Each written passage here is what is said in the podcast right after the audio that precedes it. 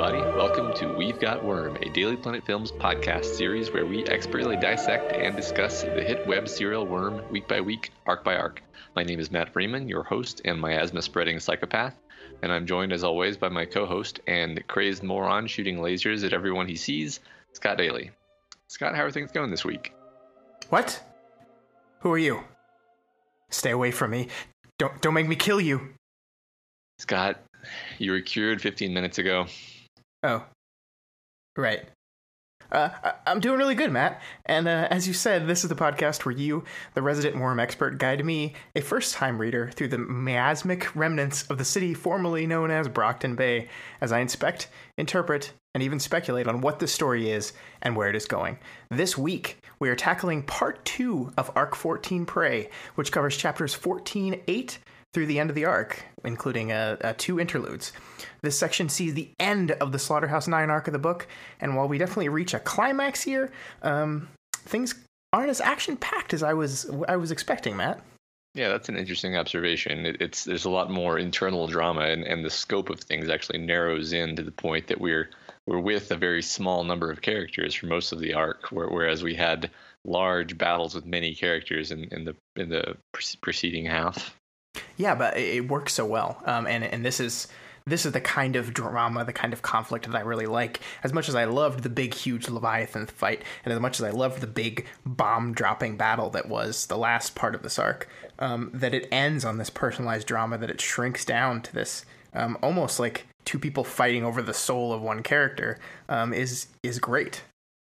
Yeah, yeah. I think I'm probably going to make some uh, end of Return of the Jedi uh, comparisons as we go forward, and, and I agree completely that that that the the stakes that we're seeing are kind of a microcosm for the stakes of of everything else that we've seen up to this point, actually. Yeah, and I think the thing I'm really looking forward to getting into this is once we finish this, once we see the end of the Slaughterhouse Nine, um, at least as they were in the story to this point, it allows us to, to take a step back and look at what they are and what they represent and uh, and why they were part of the story at this time in our character's arc. So I'm really looking forward to that conversation. I'm really looking forward to this episode. So why don't we uh, we jump right in? All right. Uh, well, yeah. So, so first of all, uh, comments and questions from the Reddit. Uh, we had, uh, as usual, some some interesting comments and questions from uh, from Wildbow. I think the thing that we singled out to talk about is that he brought up the idea of of doing a, a Worm Two podcast, and and I, I just kind of wanted to mention that as something that that I think uh, could work. Um, and and it, I guess I wanted to to put that out there as something for our, our listeners to to respond to. Yeah, I would. I would. I, we saw some responses to this um, in in Wildbow's uh, comment thread, um, and I've seen people ask us this before, and we've responded in the Reddit before, but I don't think we've ever said on air um, what what, what our plan is, and we're we're nearing halfway through the story now. So I think it, it's a fair time to formally talk about what we think is going to happen next. Um, as far as the schedule for this, we're, we're planning on wrapping this thing up near the end of the year. I think that's how if we don't split any more episodes into two, um, more than we've already planned right now, um, not excluding some some mailbags that we're going to do here and there. Um, we'll finish up at about the end of December, um, and then uh, and then what's next? So, I like the idea of doing a Worm Two cast. I think by definition it would be a very different animal because it, it, even if we started um, covering it just like we're doing this one, we'd catch up to the writing very fast, and then we'd have to switch forms. We'd have to switch to doing a um, kind of live reaction with the community type of podcast, which I think could be good, um, but it would be different. So I'm not sure. I'm not sure if that's what people want. Uh, if people want it, uh, we'll do it. Um, so you you guys out there, if you're listening to this, if you think that's a good idea or not, please let us know, um, and and we'll make that decision as we get closer and closer. So.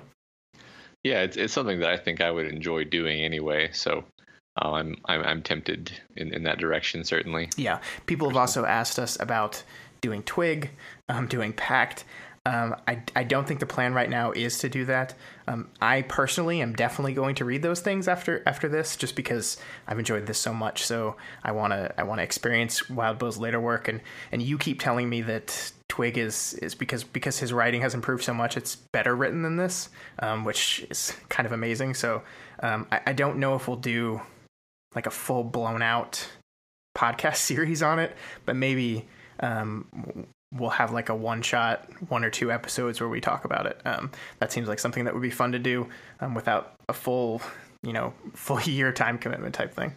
Yeah, yeah, and and again, I mean, it, it, people feel free to, to comment on on on all these topics and, and, about what you would like to see, and maybe someone will suggest an idea that we haven't thought of that could uh, that could be fun and work better than than what than what we're thinking right now. Yeah, so, uh, absolutely. My my personal opinion is doing a live Worm two read with everyone would be a lot of fun um, because.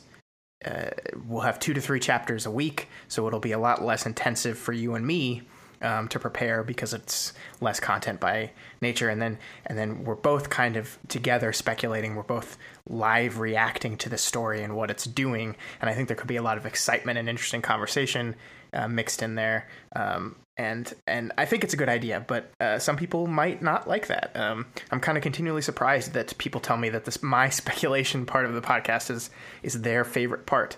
Um, I was not expecting that when we started doing that, so I don't know. Maybe you guys like something different, and that's not what you want. So yeah, like Matt said, please let us know, and uh, and we'll we'll see what what you guys say.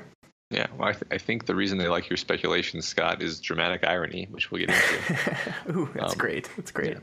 So, so there were there were a few there were uh, actually there were a lot of really good comments this week, but uh, we, we, did single out uh, a few more. Um, so, uh, maroon sweater, uh, in regards to what would Jean-Luc Picard do, points out that Jean-Luc would never ever kill a mercy kill a comrade or say that it, that torture had permanently broken a person um, or, or that Bonesaw had done something so bad to Brian that his life was not worth saving. Um, Scott, how do you how do you respond to this?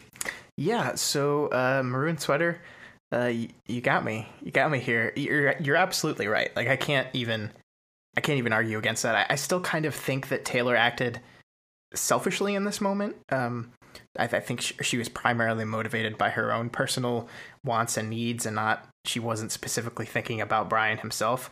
But you are absolutely right that Jean Luc Picard would not have given up on Brian, would have refused to give up.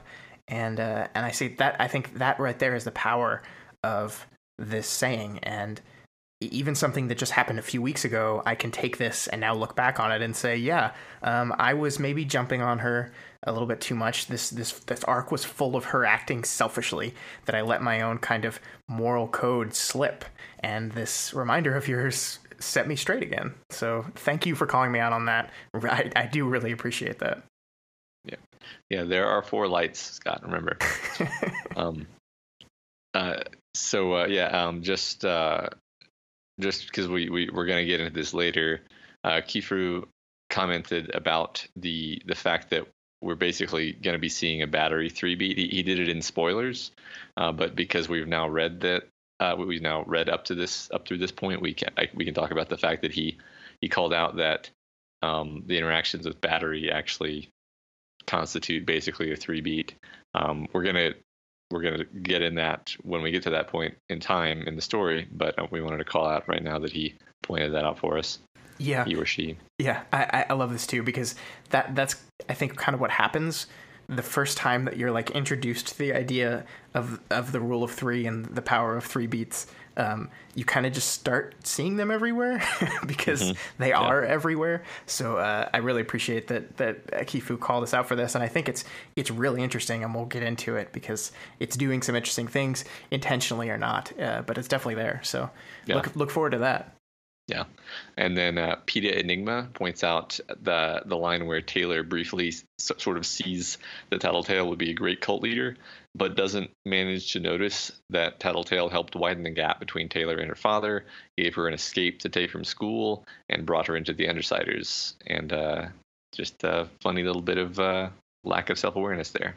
Yeah, I'm, I'm glad, Peta, anyway, that you you brought this up because uh, I had actually written this down, um, not in my formal notes, which is why I missed it, missed it, but just like in a, a cell phone note as I was reading because I noticed it and was like, oh, I need to write this down, and then I uh, totally forgot. But yeah, this is this is amazing um, because it is it is this complete lack of self awareness that that that Tattletale did this. Now, whether or not Tattletale did it intentionally or not is a completely different story. But um, she did. She she like got in there between Taylor and was always there for her, kind of pushing her towards them. Um, and and everything that that Tattletale is doing to Amy in in this moment, uh, she did to Taylor. Yeah, there, there's that element of power is that the power a person gets is always like tailor made for them to be the worst power that they could get for them as a person. So, uh, so, so you could argue that even if Lisa is not doing it intentionally, it's, uh, it's, um, it's still coming from her worst impulses, I guess. Yeah, yeah, yeah. All right. Um, yeah. So uh, yeah, that's uh, that's all the comments we had to talk about this week. So let's uh, let's dive into the beat by beat summary. Let's do it. Discussion. It's gonna be all a right. long one. Yes, it is. so uh, we open on 14.8 with Skitter flying back to the Undersiders from her discussion with Legend. She updates them on the situation that we just left with Legend and Siberian's creator, mentioning that Bonesaw's threat could come into play now. They consider what the attack could possibly be, and Tattletale urges them to think of Bonesaw as less a scientist or doctor and more an artist or performer. Yeah, I think this is, especially important to remind us, the readers, about, um, since we've seen that like the power of Bonesaw is almost infinite. Like when she uh, took out the merchants, she like concocted the solution that just made everyone spontaneously combust. Um, so like this seems like Wildbow talking to us, the reader, as much as it is to Tattletale talking the group. A reminder that yes, Bonesaw could kill everyone in one foul swoop if she wanted to, but that's not really what she nor the Nine are actually interested in. Um, and of course, the reality is is much worse than just dying. Um, but yeah. I, I, really, I really like this moment. Um, my favorite part of this whole conversation, though, is when Trickster says, uh, "If we're lucky, we won't have to worry about Bonesaw's plot." And it uh, it seems that he hasn't been reading this book because of course of course it's going to happen. Yeah, yeah. Um, I I think it, it was funny because when when Bonesaw used that that exploding person, uh, whatever it was, Jack was like had to had to be like, no, no, no, no pandemics, and it's like the direct implication is that she could do that, and she's intentionally causing it to not do that. So that's terrifying. Yeah, yeah. which which is again, I think ties into how different of monsters uh, the Slaughterhouse Nine are that that you know we're going to get into. I think we're going to talk for a, a, length about the difference between Leviathan as a big bad and the Slaughterhouse Nine as a big bad, and they're very mm-hmm. different kinds of monsters and different kinds of evil. Um, and I think that's important to where Taylor is in the story right now, and we'll we'll, we'll get to that later. Mm-hmm. Yep. Um, yeah, so so Tattletale doesn't actually have any particular information edge here, and, and she doesn't really have a good starting point. So her power is unreliable in figuring out what the uh, what the upcoming Bonesaw attack could be. Uh, so this is actually a nice, timely reminder to the to the reader again that Tattletale's power gives her wrong answers if she's working off bad or insufficient information. Yeah, and, and I love this idea of, of tunnel vision, as Brian puts it, um, because you use your power to grasp one piece of information, and then that piece of information leads to another one, and another one, and another one. And then that works great unless the initial point was wrong. And then you just sent yourself down a chain of events where everything you've learned is wrong and you've made all these grand assumptions. Um, and it is this serious uh, limitation on her power. And um, it happens it, it's it's something that happens without superpowers too right? Like human beings do this. We take we we may jump to one conclusion and then we take that conclusion and we link it to to something else and to something else and to something else. And it's all wrong but it's all based off this inaccurate conclusion. And i think this ties into my theory about lisa um this idea that she had this this immense personal tragedy of some sort in her family. And um this idea that uh, I didn't know X, I didn't see Y, which then extrapolates out to, well, then Y wouldn't have happened, well, which makes Z true, Z3, like you could go th- on and on this, and I think this is uh, an example of uh, Lisa's personality conflicting with Lisa's power. Yeah, I love I love this idea of taking a, a very human trait and and twisting it into a superpower. Right. Yeah. Yeah. So Skitter suggests that they try to track down Panacea now because whatever this uh, this thing Bonesaw is going to do is she's really the only cape who could counteract a bioweapon. So they just they just want to find her first.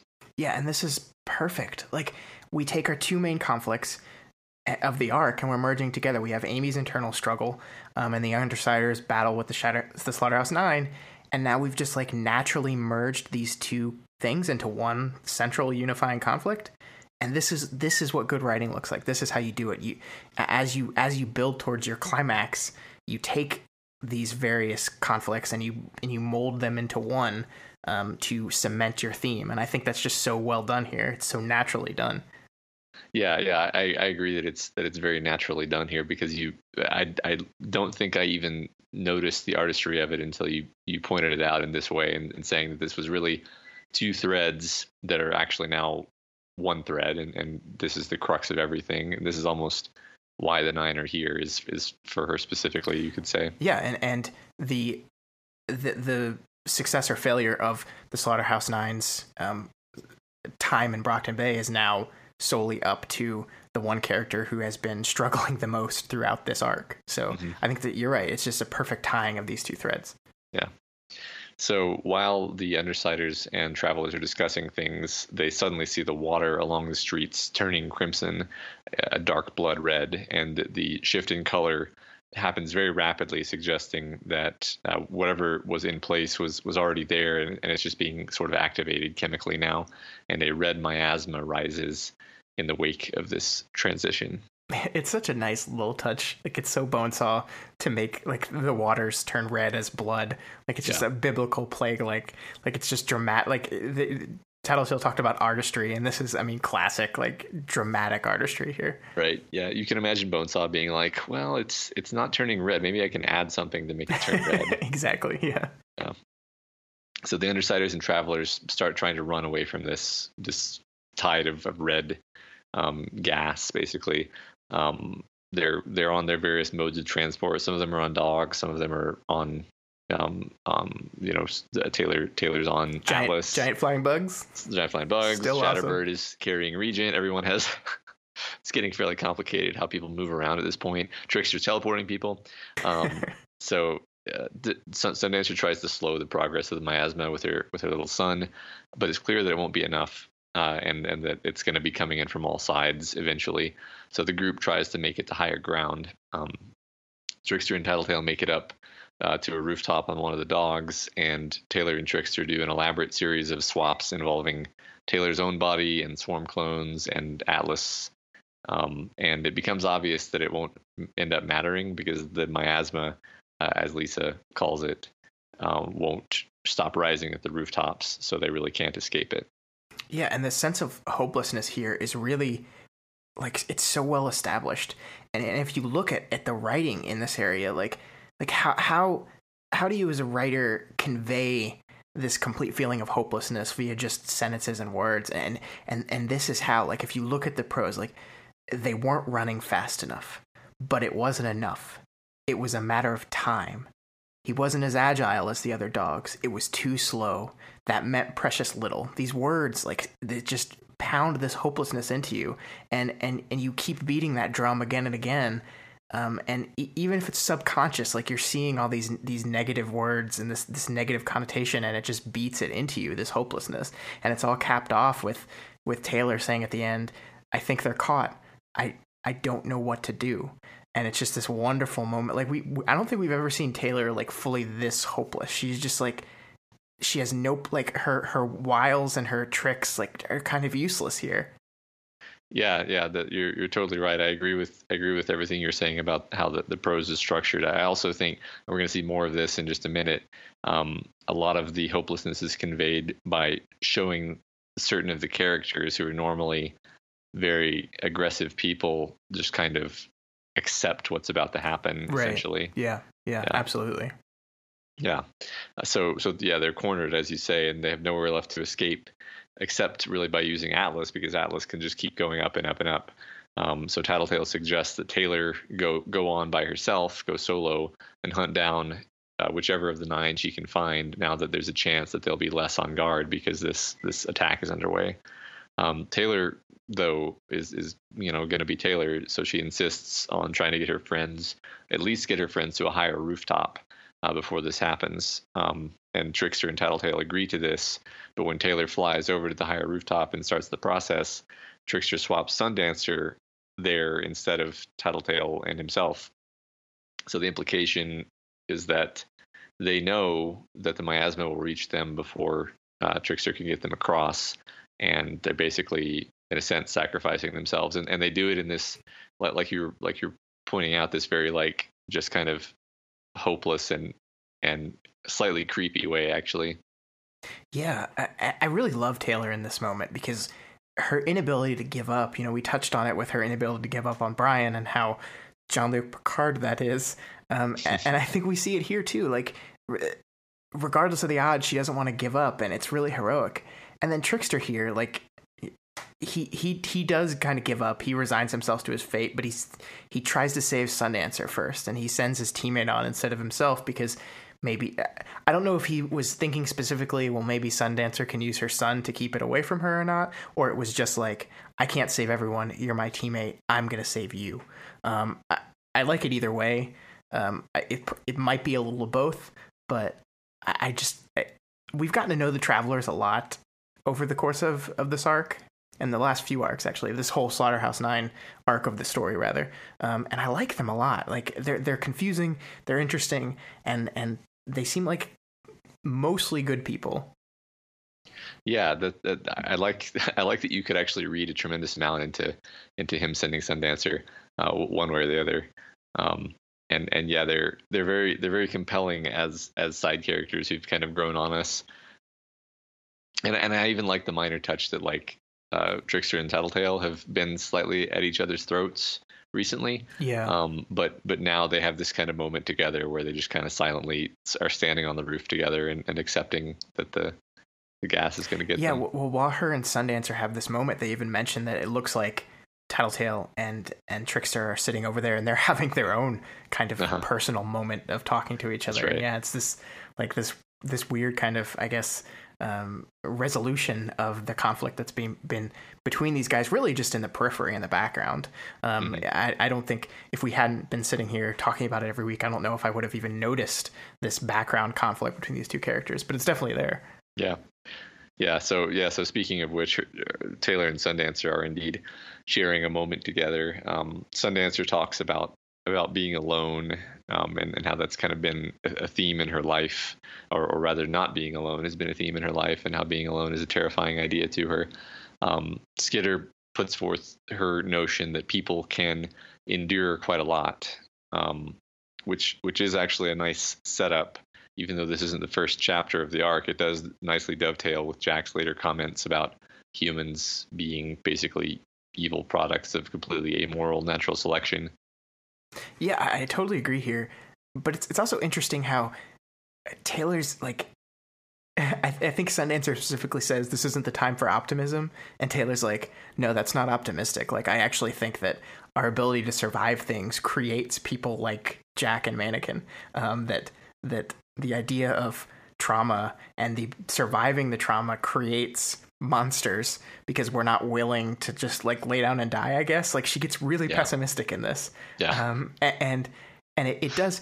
She does kind of dovetail from from Jack's, but she's also kind of supporting what he's like.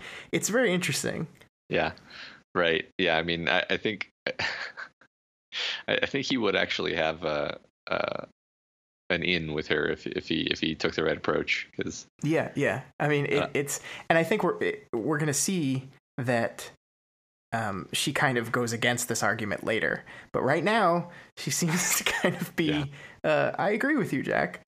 Yeah. Uh, at least unknown to her. Yeah. Well, there's a lot of sides to her, and I think that's good and realistic.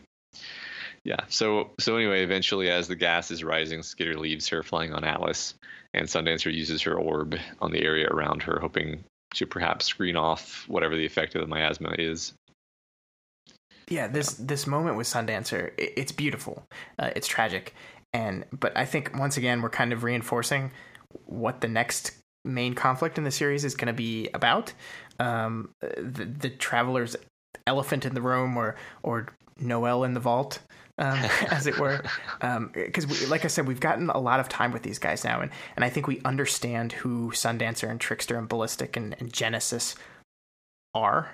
Um, we we know they still have a lot of secrets from each other, um, but but we see that like Taylor's conflict with Coil is going to come to a head soon, and these guys are going to be in the middle of it. And how many of them are going to get hurt by her her fight against Coil? Like, what's it going to do to these people that now we kind of know and, and care about a little bit? And I think this is really fabulous, like long term setup. Yeah, yeah. Uh, uh, working under the assumption that that your that your forecast is right there. Um, it it is it is great that we've basically at, this throughout this whole arc actually it's been like the travelers and the undersiders do this these these people from the travelers and these people from the from the undersiders are doing that. Um, it's their teams are very integrated at this point. Yeah we usually you when you and i are talking we usually shorthand it and say the undersiders but yeah. really you're right. The entire time they've been almost one cohesive unit. Um, right and and the moments of, of domesticity where they're cooking breakfast together and stuff yeah, like that. Absolutely, absolutely, yeah. yeah. So Skitter's flying up over the city, and she sees that essentially the whole city is enveloped by this miasma. Um, and, and, eventually, she notices flashes of light, which she supposes must be legend. Um, um, so, yeah, Scott, did you want to read this section? Yeah, sure. So yeah, she sees uh, she sees Legend, and, and it says, "I held the bulk of my swarm at bay, waiting for the moment I could assist Legend in fighting the Nine." He wasn't fighting the Nine. Legend was shooting teammates. He shouted something, but neither my ears nor my bugs were able to pick up the words. And I wanted to to, to to talk about this specifically because one of the things we haven't talked about a lot in the series in our podcast so far is sentence and paragraph structure. Um, I think there's a very specific reason for that because it, it gets really boring really fast, uh, especially in an audio format where like I can't show you uh, right. uh, the paragraph that I'm referencing. But I did want to draw attention to it here because I think this is a really great example of just how effective spacing uh, and, and paragraph breaks can add to, to the work. Um, because in the section uh, I just read, there's a paragraph break between I could assist Legend in fighting the Nine and he wasn't fighting the Nine. Um, in fact, he wasn't fighting the Nine is a like a paragraph of its own.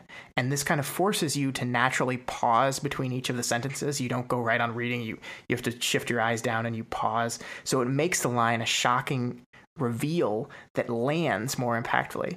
He wasn't fighting the nine, pause for dramatic effect, then move on. And and you know this is this is really small stuff. Um, Wildbow might not have even like consciously made the choice to do it that way, but it does do something and it does work really well. And and yeah. this is all through the book. Yeah, I'll, I'll I bet that he that he does do it uh, consciously and, and with with great intention because I've actually seen Wildbow talk in, in the Reddit here and there about this this exact uh, idea. Um, he, he, definitely does this in, on purpose. I think. Uh, I think even what he studied in school had something to do with, you know, how how the medium affects the the perception of the person in you know consuming the medium and uh, I'm, I'm, sure I, am sure I butchered that, but uh, but the, the, the point being that um, when you're when you're writing and when you're you know when you know people are going to be reading something in a certain format, you you use all of the tools at your disposal, and one of those is literally how the words are spaced out on the page. I think Wildbow actually uses a lot of paragraph breaks. Um, yeah, he does. Like, like more than an average writer, and I I think he uses them to to similar effect um, to this in, in the sense of he's he's spacing out your your thoughts for you almost. Yeah, I agree. Yeah. Um, and I think there are, there are some writers who don't use enough of them, and mm-hmm. it kind of, um, especially when you're reading when you're not reading aloud, when you're reading silently to yourself, it kind of forces you into a jumble almost, um, and these these moments don't land as much. So yeah, that was really good. Um, I liked it a lot. But, but how about we talk about the, the actual content of right. this because this is kind of important. Sounds good. So the heroes are all fighting each other. Uh, we see trying to use non-lethal weapons, but becoming increasingly uh, terrified and violent. Uh, Skitter flies down and tries to talk to Vista, um, but it's qu- quickly apparent that Vista doesn't know who she is and thinks that there's a good chance that Skitter herself is a member of the Nine. Vista uses her power to keep Skitter at bay, which draws Legend's attention. Yeah, and, and, and we've moved kind of right from just total hopelessness into this confusion, this state of like confused paranoia as we're seeing all this stuff happen.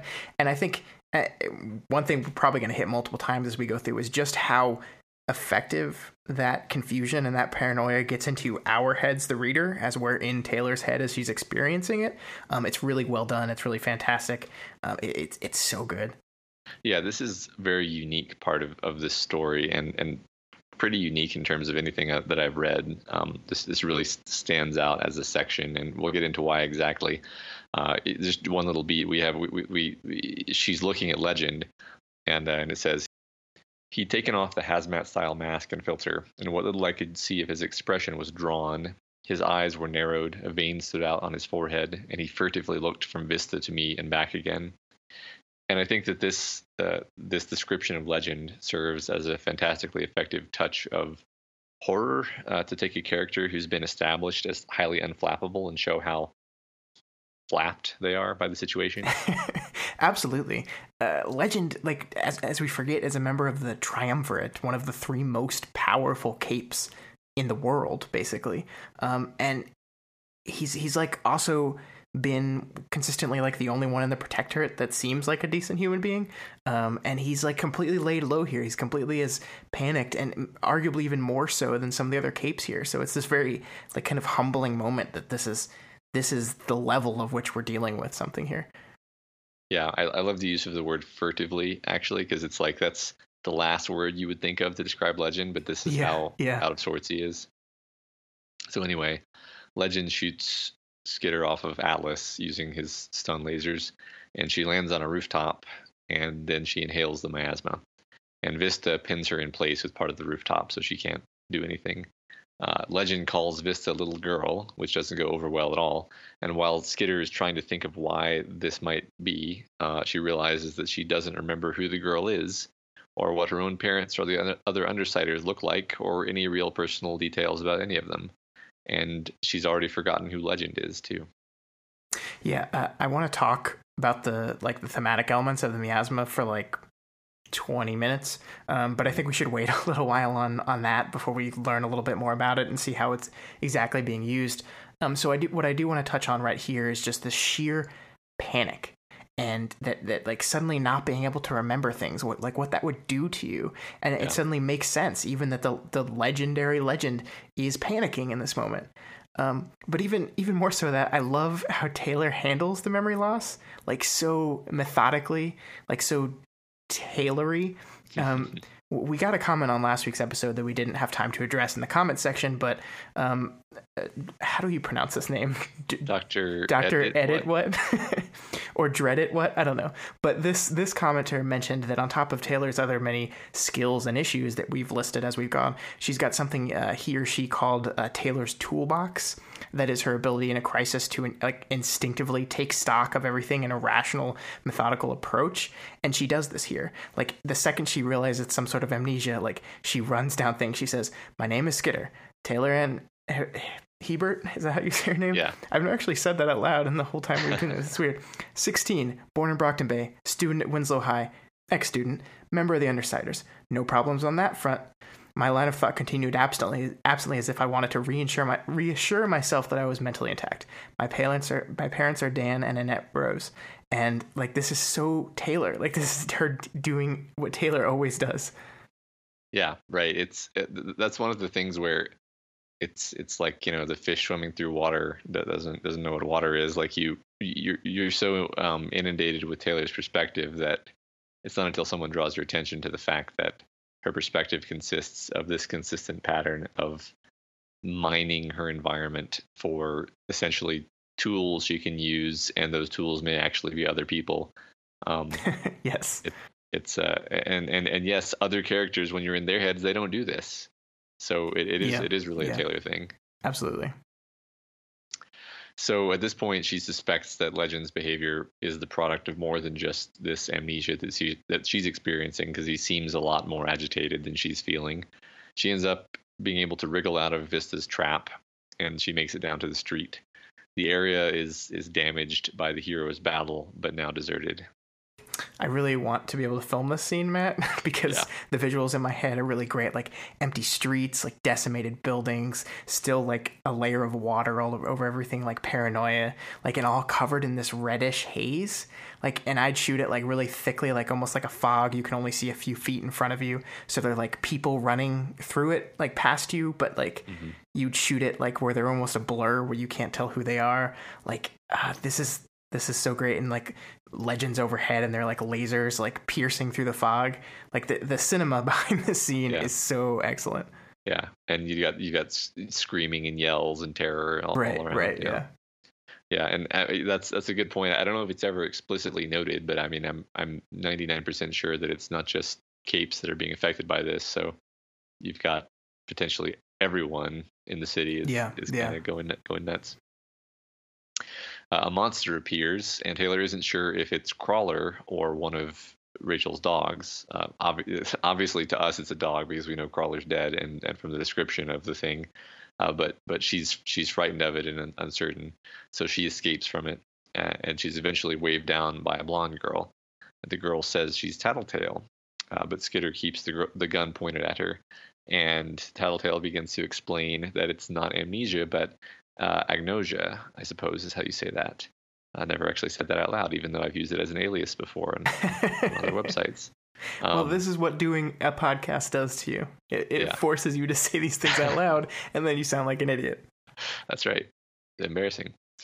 Uh, so yeah, so it's it's an inability to use knowledge that we do have, um, which uh, I, I I knew that word from from Blindsight. I just never said it. oh you mean your favorite book ever that you did a review for on dailyplanetfilms.com That's correct. Blindsight by Peter Watts. Um, so she, uh, Tattletale, quote unquote, Tattletale, guesses that it's a prion uh, attack. Uh, prions are maliciously folded, effectively self replicating proteins that cause various illnesses such as uh, mad cow disease or, or Creutzfeldt Jacobson in humans. Um, I think I said that wrong too. So uh, she also stares at this. Uh, uh, sorry, she also states that this is a fast-acting and incurable and, and terminal uh, illness, and and leads Taylor to the conclusion that they need to go find panacea fast. So th- this is I-, I love this, of course, and it's the kind of thing that a second reading really rewards you with. Um, the, the first reading, you're so paranoid, you're so tense, you don't know what to believe, and on a second read through, you know what's being done, how exactly Taylor's being manipulated here. That this almost comes off as funny. Like I almost laughed reading this part again um, because like it's so it's it's so there, but it's like so cleverly hidden. Um, it's really great. Yeah, right. It's it's funny because there are certain things that uh, quote unquote Tattletale says where the second time through you're like, how did I not immediately catch that the first time? But but the first time you're you're like, well, it could just be Tattletale behaving strangely, I guess.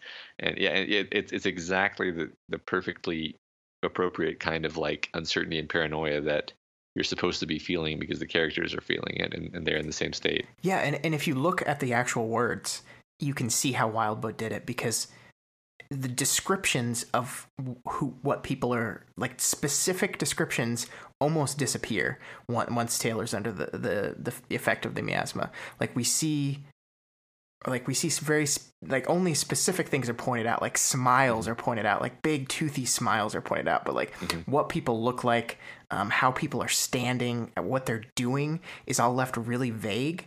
And it just it just it just creates this sense of like like trapped claustrophobic paranoia. It's so it's so well done.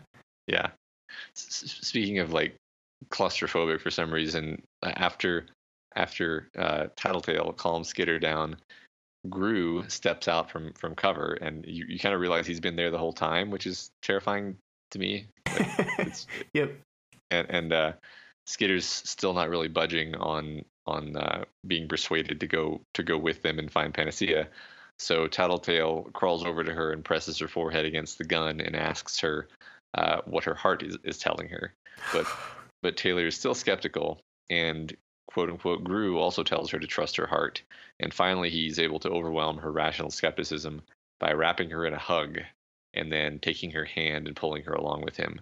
Um, and and she, and she goes with him at this point, and they they tell her to call Coil when they get a cell signal to find out where uh, Cherish is. This is all so weird. Like it's mm-hmm. so uncomfortable. Um, just everything that they're doing, and you're like, this this doesn't sound like Tattletale. This doesn't feel like Grue. But you don't you don't know what's going on, and like you're just so uncomfortable. Like the, the, crawling on your hands and knees to put your head up to the gun. It's yeah. so strange, and you're so like knocked off course, and you just don't know what to make of it. You're just uncomfortable. Oh, it's so good.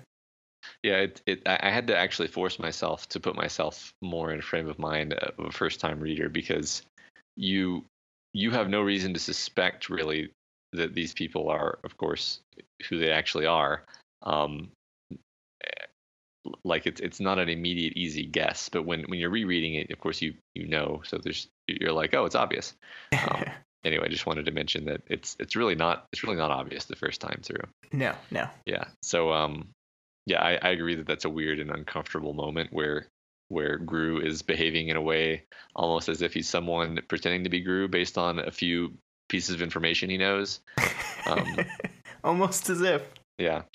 Uh, and then at the end, uh, Taylor says something like, ah, I can't wait till we get the fuck out of here. And hey, Tattletale paused, pointing at me with a stern expression on her face. Don't swear. Um, and I'm pretty sure the first time I read that, I basically stood up like from where I was reading and just walked around the room laughing. See, uh, I know this is going to kind of surprise people. It surprised me, um, but I missed this. Like I, I, was in this perpetual state of, of mistrust. I was in Taylor's mindset, and I was actually thinking of how great it would be narratively for Tattletale to not actually be Tattletale. Um, but like the specific swearing connection to Bonesaw, like I just my brain didn't make that connection at first. Um, and and this is absolutely supposed to be a reveal. You're supposed to get that connection instantly. Um, but I didn't. I just remember thinking that was weird. But so was everything else that just happened. Um, and I, I, like I, I don't I don't know why I didn't get the connection, but I didn't. Um, that being said, it's it's insanely clever. Um, we'll get to how this all works thematically in a bit, but but right now, um, even though I didn't get it in this moment, I I think it's just such an amazing reveal. Like it's so good. Yeah, it surprised me that you didn't get that too, because you get much smaller things actually. But uh, it's just I don't know I don't know how the okay. brain like I got it's, it eventually like yeah. like yeah. When, I when I get the smaller things it's because I'm sitting there staring over the text and like and like right. reading it multiple times on my first just blind quick read through uh, I don't know it just it didn't it didn't make the connection I, I kind of blame it on reading speed because I'm pretty sure I read I mean as I've said many times I read this super fast um, so like the the Bonesaw swearing thing was like practically in my short term memory, whereas for you it was like you know, two weeks ago.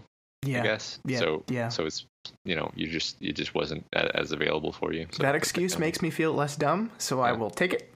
awesome. Good. Glad I could help. So yeah, so we we move into 14.9, um, and um, yeah, so so the point of this is hard to to kind of make a synopsis for. Actually, it's hard to summarize because the point isn't just what's happening. Uh, the the point is um, the point is that what's happening could, in most cases, be credibly interpreted as real Tattletale and real Grue acting in slightly uncharacteristic ways due to their own paranoia, or as two members of the Nine pretending to be them. Um, and you, as the reader, were in the same state of suspense for the last bit of the last chapter, uh, but now, assuming that you got the swearing reveal, you see the bomb under the the Hitchcockian table, so the tension shifts from being this paranoia to being you're actually certain that these are these are the enemy that Taylor is with. Um, the tension becomes about whether Taylor Taylor will, will, realize who she's with, and so you know dramatic irony isn't normally a really huge element in Worm. Normally, uh, we kind of the characters kind of know what we know, and, and and we know what they know in, in many cases. Um, but this section leans on dramatic irony heavily. And while we know Taylor is, you know, kind of a generally biased narrator, in this section she's explicitly an unreliable narrator and she doesn't even trust herself actually.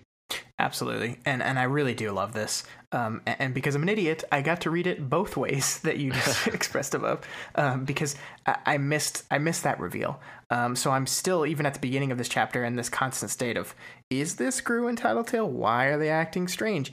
Is this someone else? And it did finally click for me in a few paragraphs. Um, I I it, I didn't not know this until it's explicitly said. It, it, did click for me eventually. Just somewhere in my brain just said swearing. Oh yeah. Um, and then I immediately stopped what I was doing. I went back up and started at the top of this chapter, and I reread everything again, um, which was kind of a fun experience for me. Um, I, I I think I really like it's it's definitely intent it's it's meant to be read as dramatic irony and I think it does work better that way. You're obviously supposed to get what I didn't get, but I think it's the fact that it still works even when you're stupid like I am um, is a testament to the writing that it it does work from both sides because at this point they're acting weird but they're not acting too weird um, to where it's completely unbelievable. So you're just kind of still unsure. Um, it was an interesting experience. I, I, wish I would have just picked up on things from the beginning, but uh, getting to read it both ways was kind of cool. Yeah, uh, you you still got it well before Taylor did, so I think I think it, it served its purpose. Yeah, but, I mean, I she's under the effect of a psychotropic drug. I am not. Yeah. Well, I think I mean I think what's cool about it is is it remains plausible that Taylor would not have figured out who they are until she finally does and that's in order for that to be true it has to be hard for the reader to figure it out with you know uh, other than basically being given hints that taylor would have forgotten. Um, yeah yeah I, I, think that's fair yeah. Yeah. So eventually she detects with her bug someone following behind them. And uh, she she at, at the urging of her of her teammates uh, she ties this person up with spider web. And skitter urges that they go on but uh, quote unquote Grue wants to go back and investigate and deal with her uh, if she's a threat. So they go back to the tied up woman, and Grue, who pulls out a knife and is obviously Jack, prepares to kill her. Yeah, uh, by now I had it had clicked for me. by now I knew I knew this was Jack. Um, so yeah, I mean, obviously he pulls out a knife. Grue doesn't have any knives, but um, even the moment where Grue says he wants to deal with her, that rang so ungrew for me that it eh, that if it hadn't already clicked for me, I think it would have right there. Yeah, definitely. Yeah, so Skitter continues to urge them to just go on and leave the woman there. Uh, ultimately, this scene turns into the two monsters trying to basically peer pressure Taylor into shooting the woman. Um, that they have a bit of they have quite a bit of, of back and forth actually, and it, it comes down to Taylor basically saying, "No, I'm not going to shoot her, and I'm not going to. I'm actually going to fight you if you try to hurt her." And and then Jack, who's pretending to be Grue, um, basically hammering all of her weak points and saying like, "Oh, so you're a traitor now," and and she knowing that she's sensitive to being called a traitor because she kind of has been a traitor, um, and and really just really working her over ver- verbally because he he has all of this information about her from various sources, most of it from Cherish, um, uh, and and some of it from his own insights, I suppose. It's it's really relentless and it's painful to read. Mm-hmm. And eventually, we see Jack realize uh, that his read on Skitter is actually not entirely wrong, but it's sufficiently off that he's not able to budge her into executing this woman. Um, and he just kind of, at this point, he just kind of contemplatively disengages from her, and they move on, leaving the tied up woman behind. Yeah. So, um, Matt, let's uh, talk about this for a second, sure. um, because right. uh, this is probably uh, the most important decision that Taylor has made in the entirety of the book so far. So I think it, it deserves sufficient coverage from us.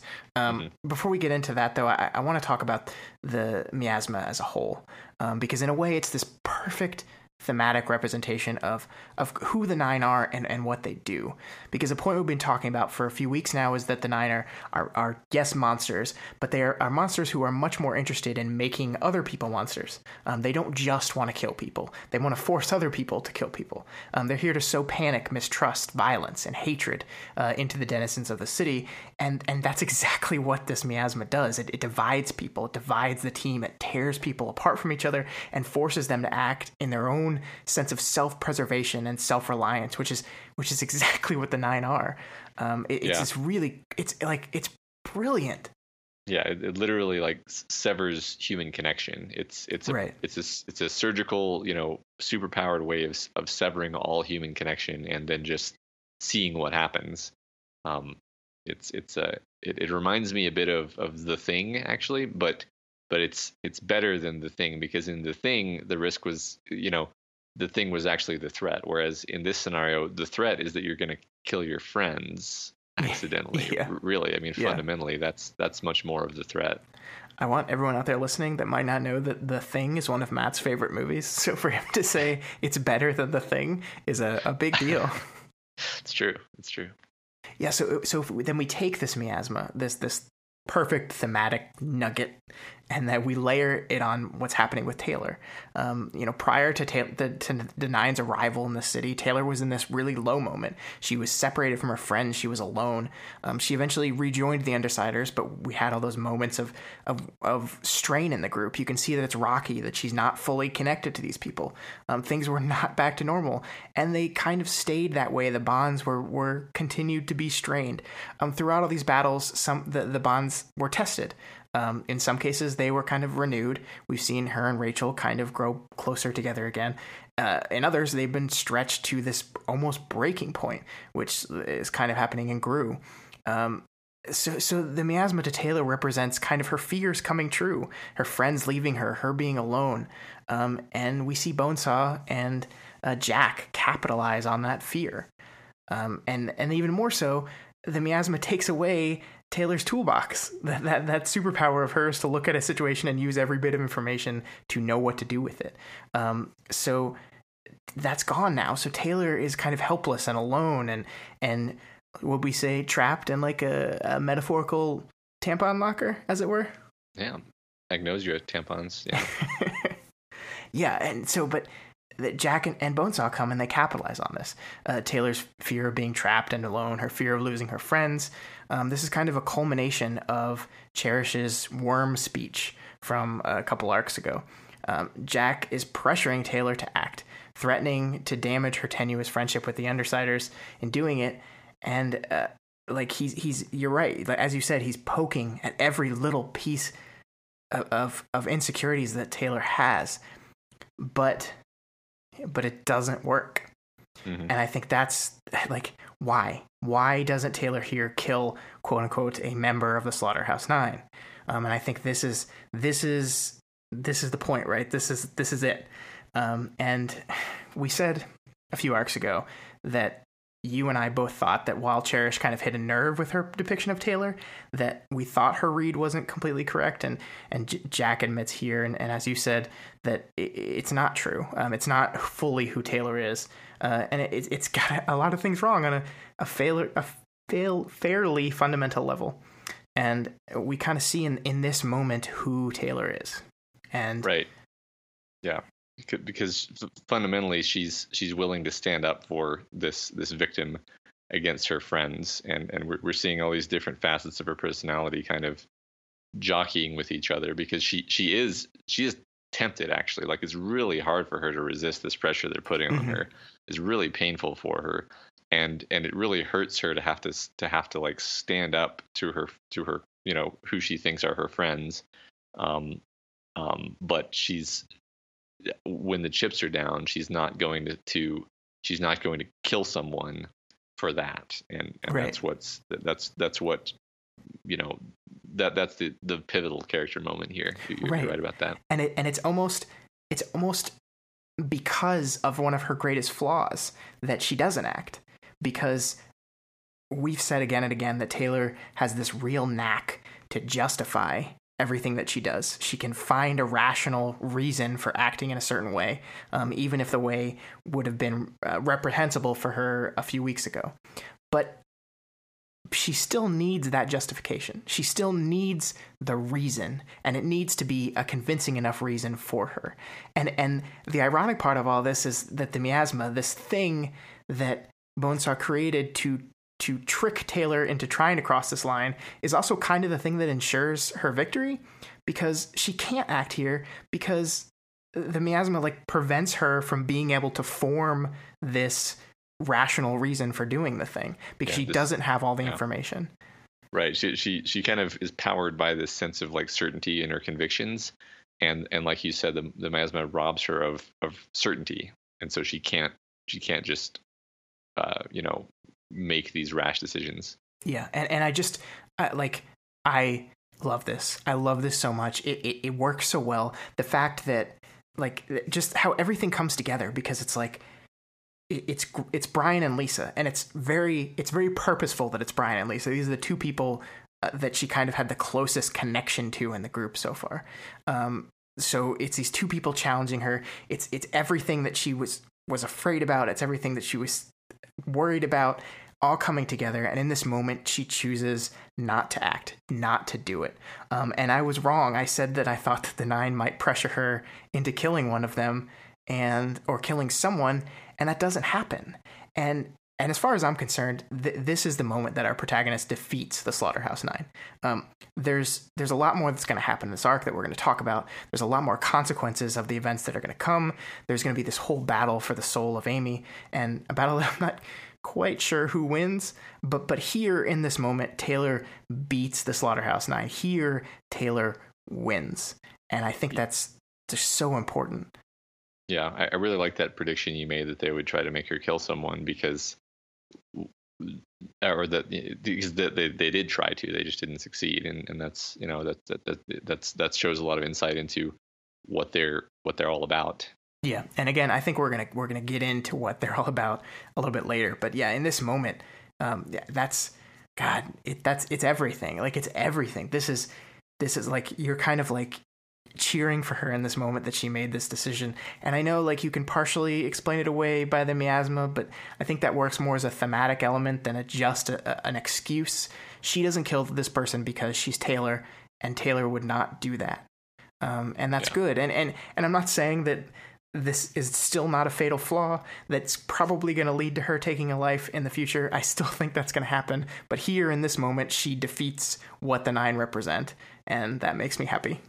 Yeah, yeah, yeah. So let's before we go on, we have to talk about three beats, right? Because this was the the person on the ground that's tied up that they wanted her to kill is Battery. Um, we learn that explicitly in the interlude, but it's also kind of heavily hinted here when we see like her fighting the the crawler spiders um, and yeah. how she moves and stuff.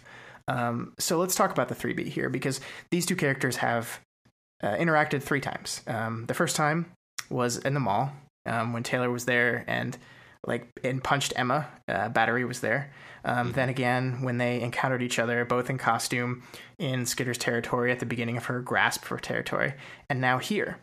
Um, when uh, one is standing over the other, uh, pondering killing her.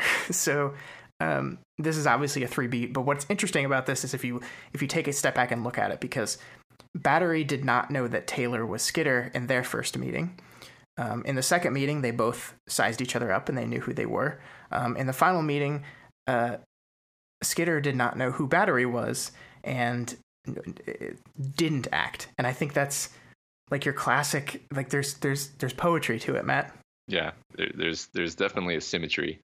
Um, I know people are going to point out that they also interacted very briefly at the fundraiser attack, but I, I don't think that necessarily counts because they barely even like perceive each other's presence. Yeah, um, I think it's too like I think it's we need to look at actual interaction. Um, yeah, yeah, yeah. This this was, I mean, I, I have a hard time not seeing that, that, like not thinking this was intentional once it's once my attention is drawn to it.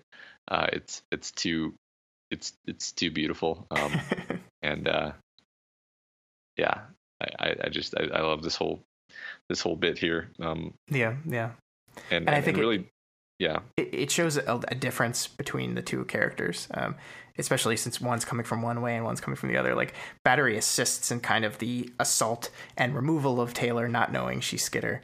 Um, here, uh, Taylor, not knowing she's Battery, grants her mercy. Um, and, and neglects to kill her. Um, now yeah. I know there's there's a lot of contributing factors to both of those things, but still um, there is a, a, symmetry to it.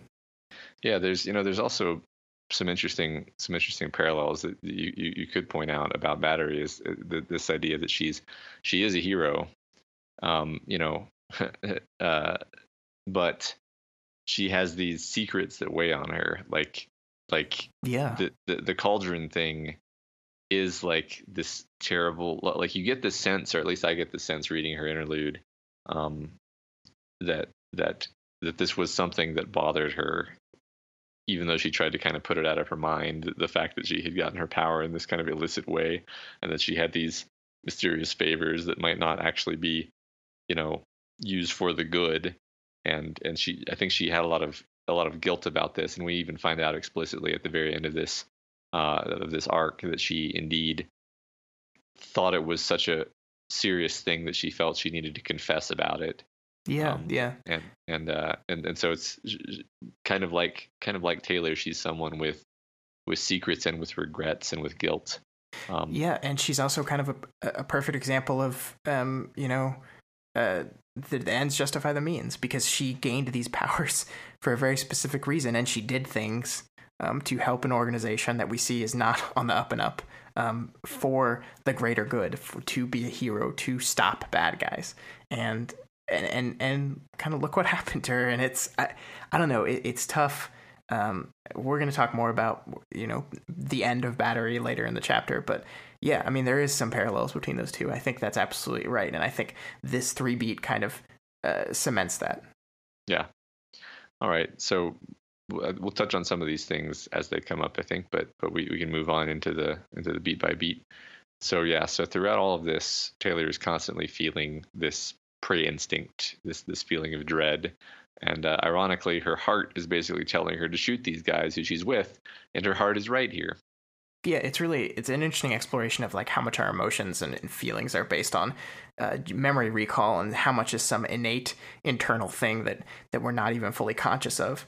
Um, that even if we can't remember specifics of things, that we have this this this I, I don't know evolution based feeling um, yeah. that that gets us that is aware of danger. Yeah, yeah, I mean, I, I, I think about this kind of thing a lot. Actually, it's it's intuition. It's system one versus system two thinking. Your your brain does a lot of work that isn't verbal rationalization. Mm-hmm. And uh, Taylor should maybe listen to herself here, but I see why she doesn't. Obviously. oh yeah, yeah. You can't blame her. yeah, right. Yeah, so um, she eventually she lies and tells them that uh, the woman battery is out of her sensing range. Uh, at this point, her phone has service, so she calls Coil, uh, and then, and while they're talking to Coil, she detects the woman break out of the the uh, the spider silk using her her super strength. Um, and as Battery approaches, uh, Coil connects them with Cherish, uh, reasoning that bridging the call poses the least risk. And of course, Cherish knows exactly who she's talking to because of her power, so she immediately starts dropping clues about where she is uh, mentioning like shipping containers and the sound of the ocean and stuff. And as the gift, as a gift to Jack uh, to hopefully placate him, she tells him in Latin that he's going to end the world. at around this point, Skitter figures out what's going on because of how weirdly Cherish was behaving, uh, but she keeps it together and doesn't let on that she's figured it out.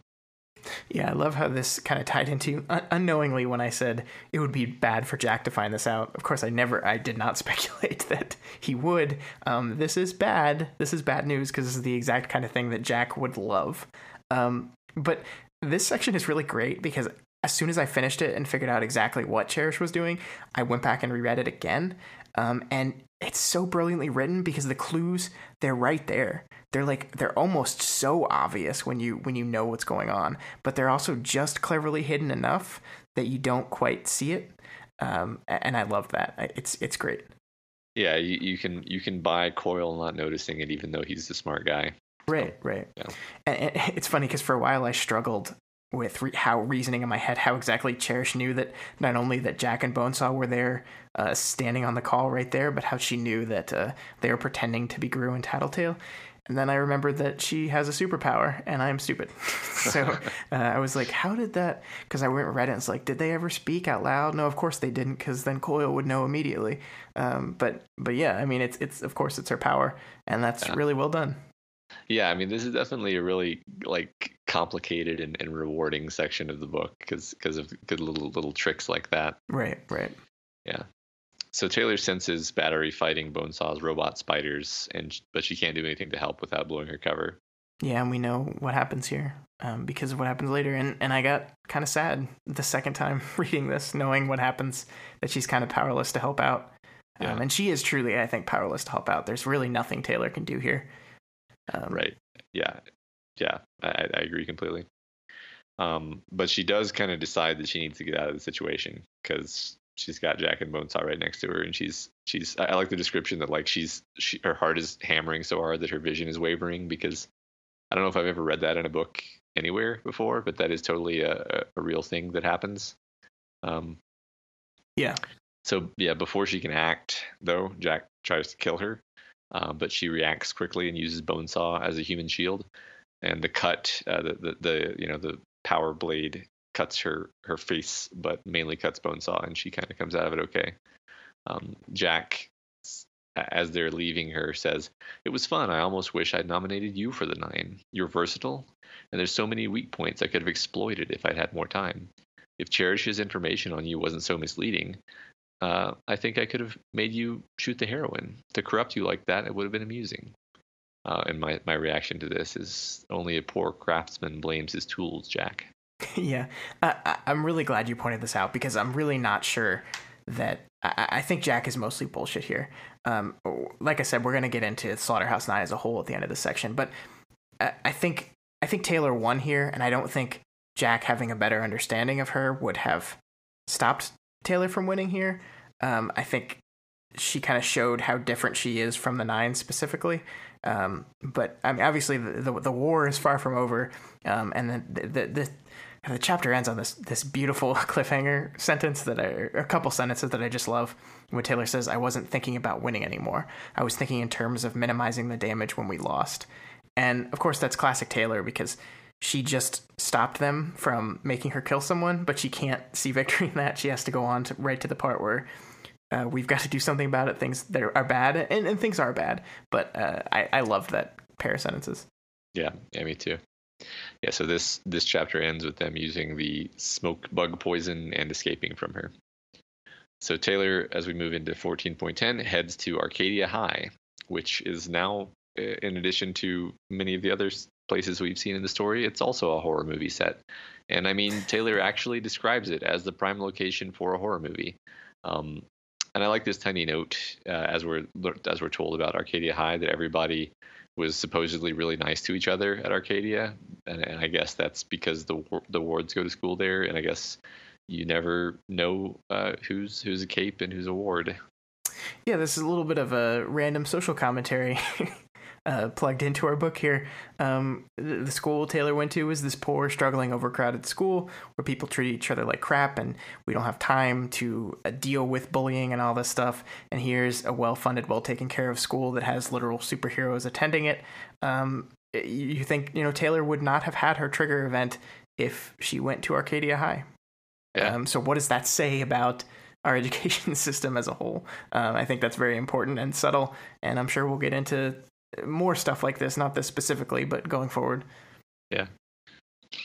Yeah, so uh, as she's moving in, Taylor's rep- repeating the important information about her mission that she's that she's kind of learned recently in her head, so she doesn't lose track of it. It's kind of a memento moment.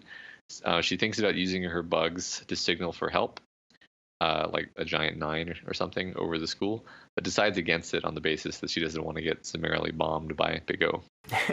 Is this just the miasma paranoia or uh, just a smart thinking?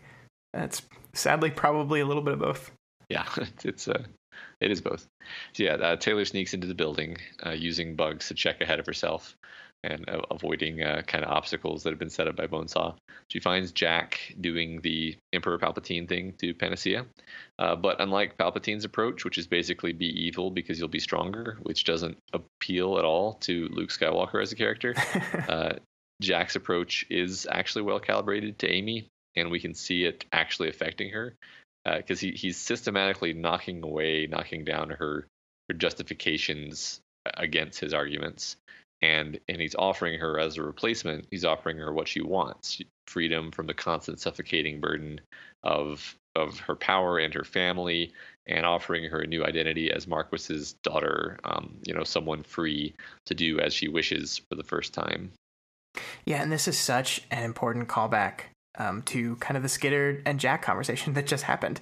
Um, because Jack thought he knew t- Taylor and was trying to push her buttons and Jack has a really good idea of of what Panacea is and who Amy is and and and how to get her to where he wants her. Um, all you have to do is, is just become a monster, Amy. That's it. That's all you got to do. Um, but yeah, this is this is really great. I love this entire conversation. I love how we see like each time Amy comes back with like a quip or a retort to what he says, like it's weaker, it's not as confident. Um, we can see it working. It's just really well done. Yeah, I think normally in, in fiction, like evil person seduces good person to the dark side is is very very rarely done correctly. Um, in, in this case, I think it's completely plausible because we've set up Amy as this person who's so um, un, unsure. Um, um, you know, she's she's lost so much recently. She's so vulnerable. Um, she, she doesn't she doesn't make the best decisions. Uh, so it just it just works great. And I, and I wanted to specifically uh, highlight some of the things that Jack is saying because they speak to kind of his philosophy a bit. I think. So he says. Uh, According to studies, clinically depressed individuals have a more accurate grasp of reality than the average person. We tell ourselves lies and layer falsehoods and self assurances over one another in order to cope with a world colored by pain and suffering. We put blinders on. If we lose that illusion, we crumble into depression or we crack and go mad. So perhaps I'm crazy, but only because I see things too clearly? And then a bit later, over the course of millions of generations that led to your birth, how many of your ancestors were successful because they were cruel to others, because they lied, cheated, stole from their kin, betrayed their brothers and sisters, warred with their neighbors, killed? We know about Marquis, so that's one. And Skitter thinks, how many were successful because they cooperated? I wondered. Um, what a moment of optimism from our pessimistic hero. right. Yeah. Well, she's she's pushed to it, Scott. So, yeah. yeah. So I, I read somewhere, probably from Yudkowsky, uh, that the best stories are those where the author is actually having a legitimate argument with himself, uh, and you can see both sides of the argument uh, because both sides are genuinely compelling. Actually, like we, yes, we arose from the bloodbath of natural selection, but also we're these social animals who are evolve to, to cooperate. So we have this dual nature and what wins. And I think that's, you know, it's it's fair to call this a theme of the work actually. Yeah, absolutely. And I don't think this is an answer. We're, we definitely don't get it today.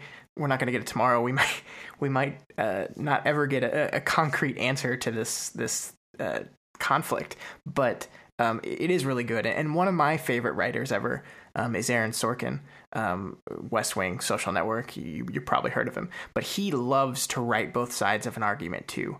Um, and most West Wing episodes have two people sparring in political conversations about some policy or some issue, and he loves to come up with like to to research and come up with convincing, accurate reasons why uh, the other side is just as plausible and correct as his side. And and normally he lets at the end of it his side, the side he agrees with, win because Aaron Sorkin is a, is a very liberal person and he supports liberal democratic policies. Um, but he still goes out of his way to paint that other side um, in convincing light, and and that is that is good writing. And to say that this writing reminds me of Sorkin is probably the biggest compliment I've given Wildbow so far. um, although Wildbow writes uh, much better female characters than Sorkin, because uh, Aaron Sorkin is really bad at writing women. Um, but that's a whole nother conversation. All right. We'll we'll uh, we'll we'll pass the message along to Sorkin. Yeah, I'll, I'll contact his people. Yeah, yeah. So uh, yeah, I also wanted to point out during this conversation uh, that we get a couple of interesting bonesaw beats. First of all, Jack talks about her immaturity, like she's not there, and he constantly condescends to her. Uh, and she insists, yes, family, as in it's important to her that the Slaughterhouse Nine are indeed her family. Uh, and I just wanted to see if you had any thoughts about this because this is the only time that I can think of that the text is asking us in any way for you to think of Bonesaw as a person, even passingly. Yeah, this is this is great, and I think you, you're absolutely right. Um, we're kind of forced to confront the idea of Bonesaw as a human being, um, which is very different. But I, I, I, think it does link back to Amy's internal struggle rather nicely, um, because Amy is the type of person who has always wanted family and has never really felt like she had it. Um, so, it, like Bonesaw is a person who kind of wanted the same thing and she thinks she's found it in Jack and the and, and Siberian and these people that are terrible and have uh, taken her already probably messed up brain and warped it to even worse levels. Um, but I think it also kind of ties back to Taylor too, because Taylor's been looking for a group that she can belong in, um, a family of sorts. She's never really felt like she's had it. Um, and, and it, it, ties back to Taylor's struggle with, with her battery killing. You know, what would you be willing to do for the sake of family? Would you be willing to murder people, abuse people? Like, what would you be willing to do? Um, and, and I think that's a really nice callback. And we're seeing these mm-hmm. three characters all kind of play in the same area as as we're struggling for Amy's soul. Yeah, yeah. Yeah, so yeah, I mean, like you said, back to the specifics of the conversation, uh, Jack's offering her exactly what she wants an ability to be carefree and bringing her back to her first memory. In a way, he's using the tools of a therapist, uh, but for evil. Uh, so eventually, Skitter, she's kind of been preparing to make her attack all this time. She takes in the scene. She she she, she gets you know line of sight on them. She's describing everything with fresh eyes because she's forgotten what these people look like and uh, she shoots Jack once, but she messes up her follow up due to the recoil of the pistol, which I enjoy because I get tired of people being unreal, unrealistically proficient uh, with guns in fiction. It's just a pet peeve, I guess. Uh, and of course, we've seen that the nine are pretty protected against bullets, although uh, you know Skitter doesn't remember this because of the of the agnosia. Yeah, there was actually a moment in the last arc, uh, or at least the first part of last week's episode, where she shot a gun and hit mannequin for the first time. It was like the first time she ever shot a gun and managed to perfectly hit this moving target. Um, it, it, did rub me the wrong way a little bit. Uh, not enough to go crazy over it, not enough to bring it up until now. But uh, I, I, do like this a lot better because uh, guns are hard to shoot. People like if you yeah. haven't if you haven't held and shot a gun before, uh, it's hard. Uh, yeah. If you don't yeah. know what to expect. Right. You really have to practice a lot. So yeah, Amy Amy at this point takes the opportunity to sort of wake up her sister, uh, who is in this giant, creepy looking healing sarcophagus, and commands her to go after Bonesaw. So, um, so um, Glory Glory Girl in this sarcophagus thing goes flying after Bonesaw and crashing through walls. Yeah, and we're suddenly like in the third act of The Fly or something. And I think my initial reaction when this happened was just like, "Oh, Amy, what did you do?" Because like this is this is awful. Like the decision that she made um, last week to uh, like mind control her sister and take her away. Now she's like building this cocoon out of stuff and, and putting her and then like controlling her here, like forcing her to fight. Like it's just like she's gone off the deep end. Um, she's still hanging on. She's fighting back against Jack, but like it's just like Amy, like what what, what did she do? Yeah. Yeah, it's creepy. Um, so so yeah, Amy basically says like, I don't care if you kill me, just just make sure you kill Jack. Um, oh yeah, and and it, it turns out that Panacea has been using her power to try to kill Jack and Bonesaw this whole time, um, using a airborne plague, uh, but Bonesaw preempted it with the smoke. Yeah, yeah, I like this moment a lot because like Taylor says, "What about me?" and she's like, "Oh, you should be dead too." Yeah. I didn't know you were here. Sorry. Yeah. it's like, oh, uh, okay. Wow. Yeah. Yeah. But, uh, so so so Skitter of course doesn't just like go in guns blazing because she she doesn't want to kill Amy and Jack says I suspect Amelia that she is worried about the hostage the monster that dwells in Skitter's heart is a very familiar one to yours it's a lonely thing desperate for a place to belong and the only thing it wants to be uh, to be brutish to is her yeah, I love this because it's kind of ambiguous. We we're talking about the thing at the heart of her, and we know that there exists this passenger inside of her, but it also is a character trait, and I think this kind of works, and it, as it could be both. Um, like it could be this hint towards this this living thing that's inside her that's apparently kind of controlling her, but also is just this perfect representation of uh, Taylor as a person because she does have this this this longingness in her, and she is like mean to herself and she beats herself up. So uh, I like this moment a lot. Yeah, yeah. I feel like Jack's read. It's not that Jack's read on her is is is wrong. It's that he has the he has the wrong balance in terms of the various forces that are operating inside her. Right. Right. Yeah. So uh, he, he like for example he he does have her clearly pegged as being motivated by guilt yeah, but the, but this is this like we talked all last week. We we beat that drum over and over again. How similar Taylor and Amy are. Um, but here is the distinction that separates them. Here is why Amy falls here and Taylor does not. Amy is passive. Taylor is active. Amy is burdened by guilt. Taylor is driven by it, and that that makes up all the difference in the world between the two characters. Um, and Yeah. that and that is what separates them, and that is why Amy can't get past her thing, and why Taylor can.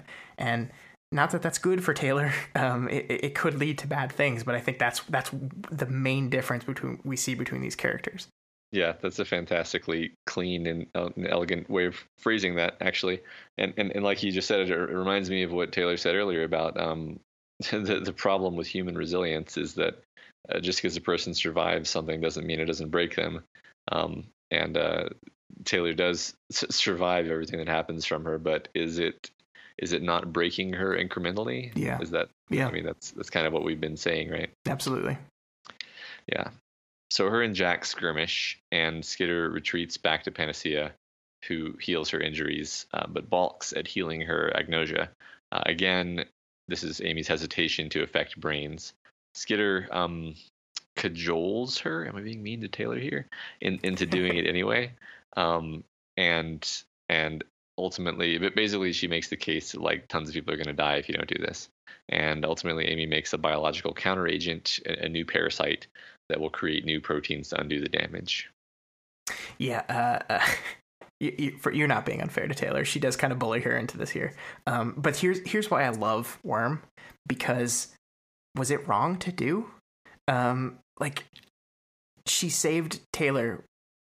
She saved the entire city. Um, this actually makes the nine go away because by breaking one of her rules, the nine say, "Okay, we're gonna leave." So that happens. Um, Amy technically was heroic here, but she broke her rules again. She doubled down on the thing she did wrong initially that that she was gonna keep doing, and and each time she does this, it just destroys her a little bit more and a little bit more. Um, I said Amy was gonna die at the end of this chapter. I I was wrong, um, but I do think she is destroyed, um, fundamentally broken here. Yeah, yeah. Um, the um, the, the the thing the thing that I the thing that I like to to highlight with respect to her uh, to, to to the question of whether Taylor is bullying someone, it's like, um, like you said, this this this was the right thing to do, but Taylor has this blind spot where when she's the one doing the bullying, um, from her point of view, it's because she's right and justified, and the other person is an idiot and, and obstructing her and obstructing Right, right. the obvious right thing to do. And Taylor's blind spot is that in many, but not all of the cases where she thinks she's being bullied, what's actually happening is someone may or may not actually know better than her and is trying to get her to do something they think is obviously the right thing to do. And Taylor's digging in her heels um, because she just has a different idea about it, and she interprets this as as bullying when other people do it to her, and as just common sense when she does it to other people. Right. And the unfortunate thing Uh, for her long term health is that she's right a lot of the times. So, like, it's only kind of reinforcing this behavior. Like, she is Right. right, here. And and resisting when Grue and, and, and Tattletale were doing it too, she was right there too. So, it's like, mm-hmm. it's like this, this reinforcement of this behavior that could lead to bad things because what happens when there's actually a spot where Taylor is clearly wrong um, and continues to act anyway because she's justified it to herself. And that's what we keep saying, and that's what I think we're, we keep kind of heading to. Um, the, th- the thing that I really love here, we've been talking about differences between Amy and Taylor, and, and there's another one is that both of them kind of set up rules for themselves, um, but Amy's rules are like rigid and like unbreakable, whereas Taylor's rules are pretty flexible. Um, she lets them like bend and stretch to her needs, so she she she never like she lives by her rules. She never breaks them, but it, it also kind of allows her to operate independently of them. Um, a- and it, I think it's the rigidness of the rules that does destroy Amy. The fact that break it one time and you've broken this un, you've crossed this line that you can't look back on, um, and that defeats her. Now Taylor can can live and move on from her bad decisions, um, and that's the difference between the two. But which is better? um, Taylor's is, like we said, more survivable um, because she continues to go on and, and flourish, whereas Amy kind of ends up defeated here. Um, I, I, I have no idea what's going to happen to Glory Girl here, but I don't think it's good. Um, I don't. They're never going to be able to get back to a place where they're okay. But I think Taylor's is more dangerous because it could do far worse damage in the future. Um, but I guess uh, we'll have to see. Yeah, Yeah, that's uh, that, that, that's a great that's a great contrast, I think, because uh, I would almost phrase it as uh, Taylor just you know she she bends her rules and then wherever she bent them to is the new default and then she bends them again next time. I think we've we've said Right, similar things in the past. Yep. Yeah. Yeah. So so having achieved having obtained basically the cure, uh, Taylor leaves Amy there at the school and tries to chase the nine on Atlas, only to realize that they've created false trails using the, the mechanical spiders and they've escaped her. And we move into 14.11. So she reasons that the pair will either go after Cherish or go to help Siberian. And ultimately, she figures they'll go after Cherish first. Uh, but first, she wants to seek out Tattletale as backup and also to leverage her power. She finds Tattletale facing down a very paranoid and aggressive Rachel in the street, plus two monster dogs and one monster wolf. So Taylor ends up having to intercede and use her true connection with Rachel to bypass the suspicion caused by the miasma, plus the deeper ingrained suspicion of words on Taylor's behalf. Uh, sorry, Rachel's behalf. Uh, so ultimately, Rachel gets close to her, and Taylor kisses her on the lips, transferring the parasite to her, and gets knocked on her ass for her trouble. Uh, luckily, the cure takes effect pretty quickly, uh, and and Rachel is cured, and then she cures Lisa as well. I love this so much. It's such a great way to do it. Um, we're at the end of the arc now, and we're also kind of at the end of the entire Slaughterhouse Nine section of the story.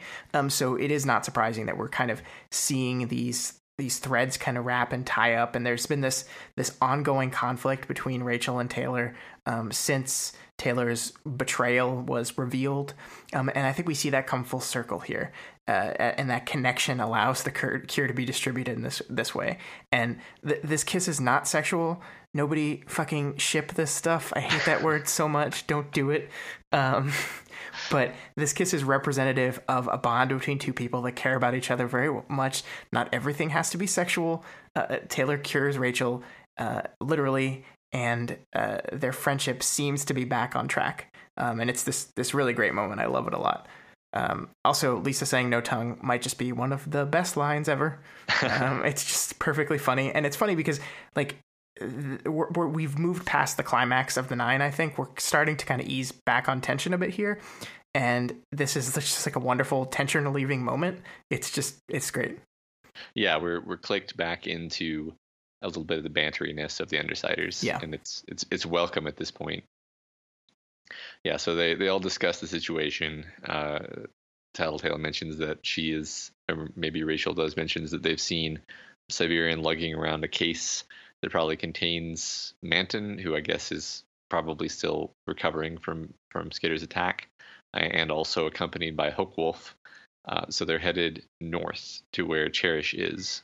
You can't see me right now, Matt, but I'm doing my I was right dance because Hookwolf looks like Hookwolf's joining the nine. Um, that Yeah. was kind of a shot in the dark, so I'm glad it worked out for me. But Yeah, just seemed like the most thematically fitting from what I understood from them. So uh, yeah. I. I was I was surprised you guessed that right, but I guess I mean I I can follow the logic there, where like like he he was the one with really not not so much to lose by joining the nine. I guess he he was uh he was already pretty bad person. yeah, yes, that's putting it mildly. So Tattletale and Taylor delegate Rachel to try and find uh, and heal the others, uh, and then they ride their respective mounts to the boat graveyard. I'm just imagining Rachel making out with everyone. yeah, right. It's not a big deal, guys. Just yeah. Uh, so it's the the boat graveyard is described a little bit more here. Um, I I think up until this point, I had assumed that the boat graveyard was a consequence of Leviathan's attack, uh, but actually, it turns out that it was like due to the economic downturn that preceded all the events in the story. Actually, uh, because Brockton Bay was already in this decline, and uh, and so it's it's all these rusted out old boats that are that are there due to like basically union disputes, I guess. yeah, and I think I think we're kind of seeing a return to a status quo of sorts with stuff like this.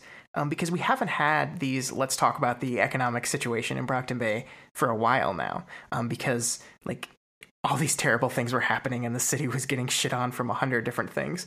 But we're seeming to return to um, like almost a rebuilding phase now. Like these bad things have happened. um, maybe we can get to a point where we can talk about how are we going to rebuild the city up again. Um, mm-hmm. I, I, think we've got a long way to go, but I think that's kind of what this this signifier was for me. Yeah, yeah. So as they approach the the the uh, boat graveyard, Taylor senses seven people in the hold of a boat. Um, her and Telltale hesitate before moving in because they're unsure whether they've been detected by Cherish or whether Cherish, you know, detect is, has detected them and is letting letting them approach so they can help her, or is pretending not to have detected her so that they'll fall into a trap, or what exactly. they actually go back and forth for quite a while, and they're just kind of being circularly paranoid because they can't really decide what to do. Um, ultimately, uh, ultimately, though, she decides um, to trust her gut feeling this time, uh, she, and her gut feeling is that something is off here, and it doesn't uh, uh, she decides not to just attack them and kill them from a distance. So she goes in on foot to check it out. Uh, the trip, the ship is booby trapped, but she's able to avoid the traps using bugs. And then it turns out that the people in the ship are more poor, unfortunate souls dressed up to look like the Nine, and they're they're just decoys. Um, probably another trap to try to make Skitter kill innocent people. And she wins again, two in a row. Good job, yeah. Skitter. Yeah, I, I, wonder. I mean, I wonder if we can mark this as like a character development arc in the sense that she learns to to trust her gut more, uh, one way or the other, for good or ill. Um, I, I, think so. I mean, I think we're seeing like it's it's really hard to tell with Taylor because she shifts kind of so dramatically. Like we, we talked about it specifically. We used the cool glasses observation. Like sometimes it seems like she takes step forward and we have character growth, and sometimes we see kind of regression. Um, I think we do see growth here. I think we do see Taylor learning and Taylor um, growing as a person a little bit. Um, I don't know how long this will last. We could go back on it in a chapter, but yeah, I think we do. Yeah, I mean, I think trust your gut more is not necessarily a a correct or an incorrect uh, heuristic. I think it's like know when to trust your gut more. Yeah, actually. yeah, that's that's fair. yeah. yeah. Uh, so yeah, so finally pinned to the wall of the of the ship, she finds Jack's concession note explaining that Cherish is indeed alive and well at the bottom of Brockton Bay, Bay itself, ensconced in Mannequin's protective technology with her power cranked up to feel empathy, uh, sorry, to feel and amplify all the bad feelings of everybody in the city. Hey, hey, Matt. Maybe executing Cherish by shooting her in the head would have like been a good thing for her. Um, yeah. Jesus Christ, this yeah. is this is awful. Yeah, makes me wonder why Cherish like wanted them to come, but I guess she I guess she still had hope. She still was she was she rolled the dice and yeah. uh, got a snake eyes. yeah. Yeah. Yeah. So that's that's it. That's that's the Slaughterhouse Nine section. Um, they leave the city. Um, they've been defeated. It wasn't a big battle.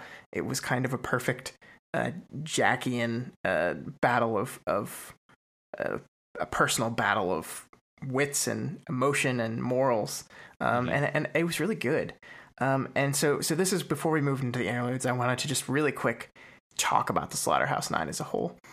And you know, when we do this, Matt, we we're looking at you know what happens in the story, but we're also looking at why it happens, and not just why as in cause and effect within the narrative itself, but why did Wildbow create these characters, and why did Wildbow put these characters against our hero at this time in her development? And I think I think the the way to the way to approach this, the way to talk about the Slaughterhouse Nine, largely is to compare them with the other big bad that we've had so far, which is Leviathan. Um, and and I think it's it's very key and it's very kind of um, indicative of Taylor's like wading into this pool of moral grayness because Leviathan is this big bad guy that is like completely totally destructive like my, almost to a mindless level of destruction and it's this evil that brings everyone together that unites people. Um, it, like when when when an endbringer shows up bad guys good guys put aside their differences they all come together and they fight it as a team and they work for the greater good of the city um, and it's this uniting effect. But the slaughterhouse nine are like exactly the opposite of that um, they divide people, they separate people. We see this here, like we see an attempt for all the groups to join together, um, but it doesn't work. And we see even like we have this whole meeting out on an abandoned building in the middle of the lake about how teams are going to join up, and we never really saw at all um, the effect of that. Like Hookwolf joined with some of the other groups, but it didn't do anything. Um, mm-hmm. It was kind of completely useless. And I, I love this difference because Slaughterhouse Nine almost represent this true freedom from authority that that Taylor on some level thought she wanted, um, and, and a lesson in kind of what that actually means. Um, mm. because the Slaughterhouse Nine rec- like represent like like complete freedom of choice and complete act acting in, in just your selfish needs for just what you want and that's like i think it's just this important i'm struggling with my words here but it's this important moment for taylor um, for for realizing like who she is as a person and and what the things she wants versus the things she doesn't want and then this perfect representation of this internal struggle that she's going through and i think it's just so fabulously done that here in this moment she's greeted by these monsters that like that like seem to want some of the things that she wants um, but in a in a more extreme and terrible kind of way. I don't. Am I making sense? Yeah, no, I, I see what you mean. I mean, it, it, because there there is the fact that there is a lot that Jack could actually say that would appeal to her. He just didn't happen to say the right things, and he didn't happen to take the right tack. Um, um, I, I, I, don't know. I don't think that he could get her to join Slaughterhouse Nine at this point in the story, no, no matter no. what he said. Um, but he, he, like she's she's as she herself has said, she's damaged. Um, she she she has all of these triggers that that cause her to kind of um, shift from being the selfless heroic person who we know she's capable of being into being a very um, uh, you know battle computery type um, um us versus them self protective person. Um, we we see we see her react in different ways in different situations, obviously. But I think it is interesting, like uh, when when she's fighting Leviathan, she's able to she's able to ultimately be that um, that selfless that selfless person, and when she's fighting Mannequin, she's able to be that selfless person again. Um, so, so I don't know. I guess it's just interesting. Uh, I'm as I'm thinking through this that Jack, for all the for all the buttons he tried to push, he wasn't able to push her into, you know, into that headspace that she went into when, you know, when Grue accosted her at the end of the last arc, and and yeah, and uh, like like that was more successful at pushing her into a really bad headspace than anything Jack said, actually. Yeah, and I, and I do think it's this idea that th- this thing that the slaughterhouse, like we've talked over and over again about uh, Taylor's hatred of authority and how she she doesn't trust authority figures. She doesn't trust. It started with school teachers. It moved to the protectorate. It's like this idea that the government is corrupt and anyone in a position of authority is incapable of of performing uh, their duties in a way that's satisfactory to Taylor. And and like I said, the Slaughterhouse Nine to me kind of represent complete freedom from that kind of authority. Mm-hmm. They do what they want. They do whatever they want, and they almost don't even suffer the consequence for it. I mean, some of them die, but like Jack specifically, he gets away at the end. He's still free to do whatever he wants, and now he's on this quest to end the world. So like it's this complete divorce from any kind of of moral and rational authority. And at the end of the day, that's not what Taylor wants. Maybe at one point that's what she thought she wanted, but what she wants is the correct authority in charge. Um, her, it, it, it's her. She wants she wants her in charge. But I, I, think that's just an important distinction, and I love comparing these two back. Like Leviathan is such a, a simple villain. Um, and and we could learn more about the, Endbringers in the future that complicates this. But for now, it's this big hulking monster that comes into your town and starts smashing stuff. And the only way to defeat them is to to fight them, to fight them and to defeat it and push it back.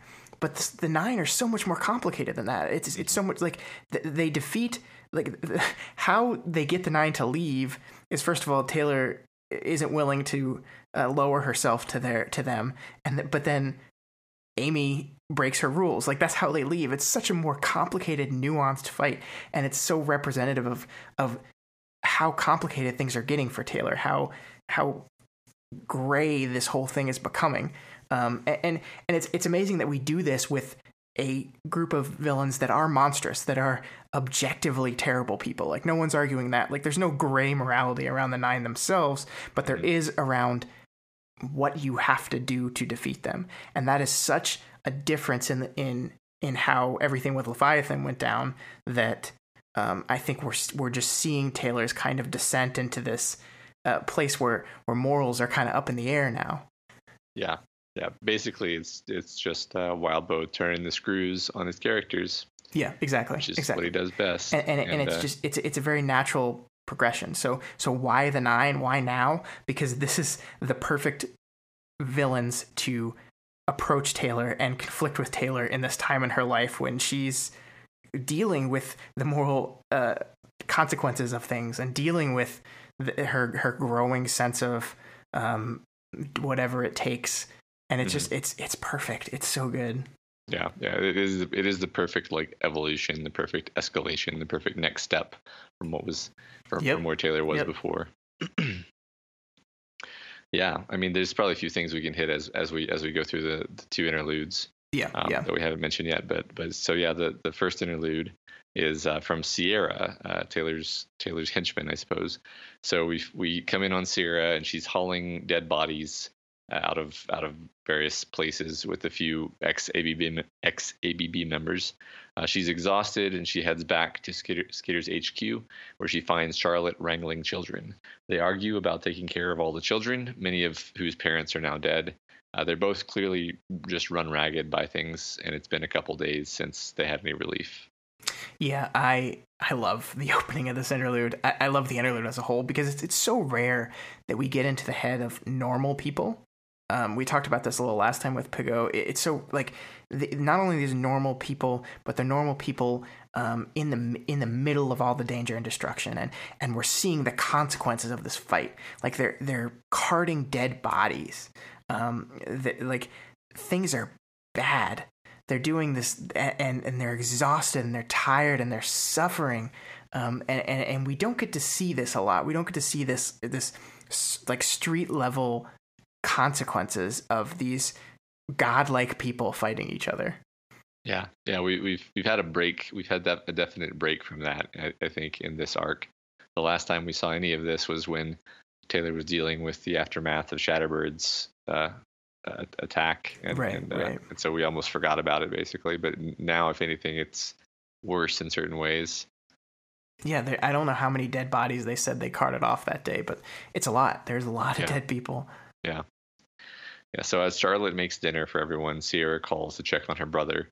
She makes sure that he's being taken care of. Uh, her, her, brother Bryce, but in case uh, in case we've we've forgotten the uh, the one who, who, ran off to join the merchants. Uh, she learns that he's being taught to use weapons, which she objects to. Uh, and somewhere in here, we learn that Skitter hasn't been back for two days, and neither has Tattletale. So we're not really sure what's going on there. Yeah, and I think this part right here in this chapter as a whole kind of is shedding a lot of light on the, the problem with the kind of authoritarian rule that Taylor wants to set up here. Because um, as soon as your ruler leaves, everything falls apart. People mm-hmm. panic, your control loosens, and then bad things start to happen. Um, so that's what kind of we're seeing here. Like, like Bryce is is is training with weapons, so Tattletale's kind of lost a grip on her people. Um, we see what happens later that Skitter's lost a grip on her people, and it's just like this is why these things, these systems don't actually tend to work in the long run. Yeah, yeah. yeah so yeah, I want to draw out this one moment. Um, I will also decide on a punishment for the boy for being rude and hanging up on his sister. I think we would all like him to learn some respect for his betters she could imagine him looking at Bryce as he said it.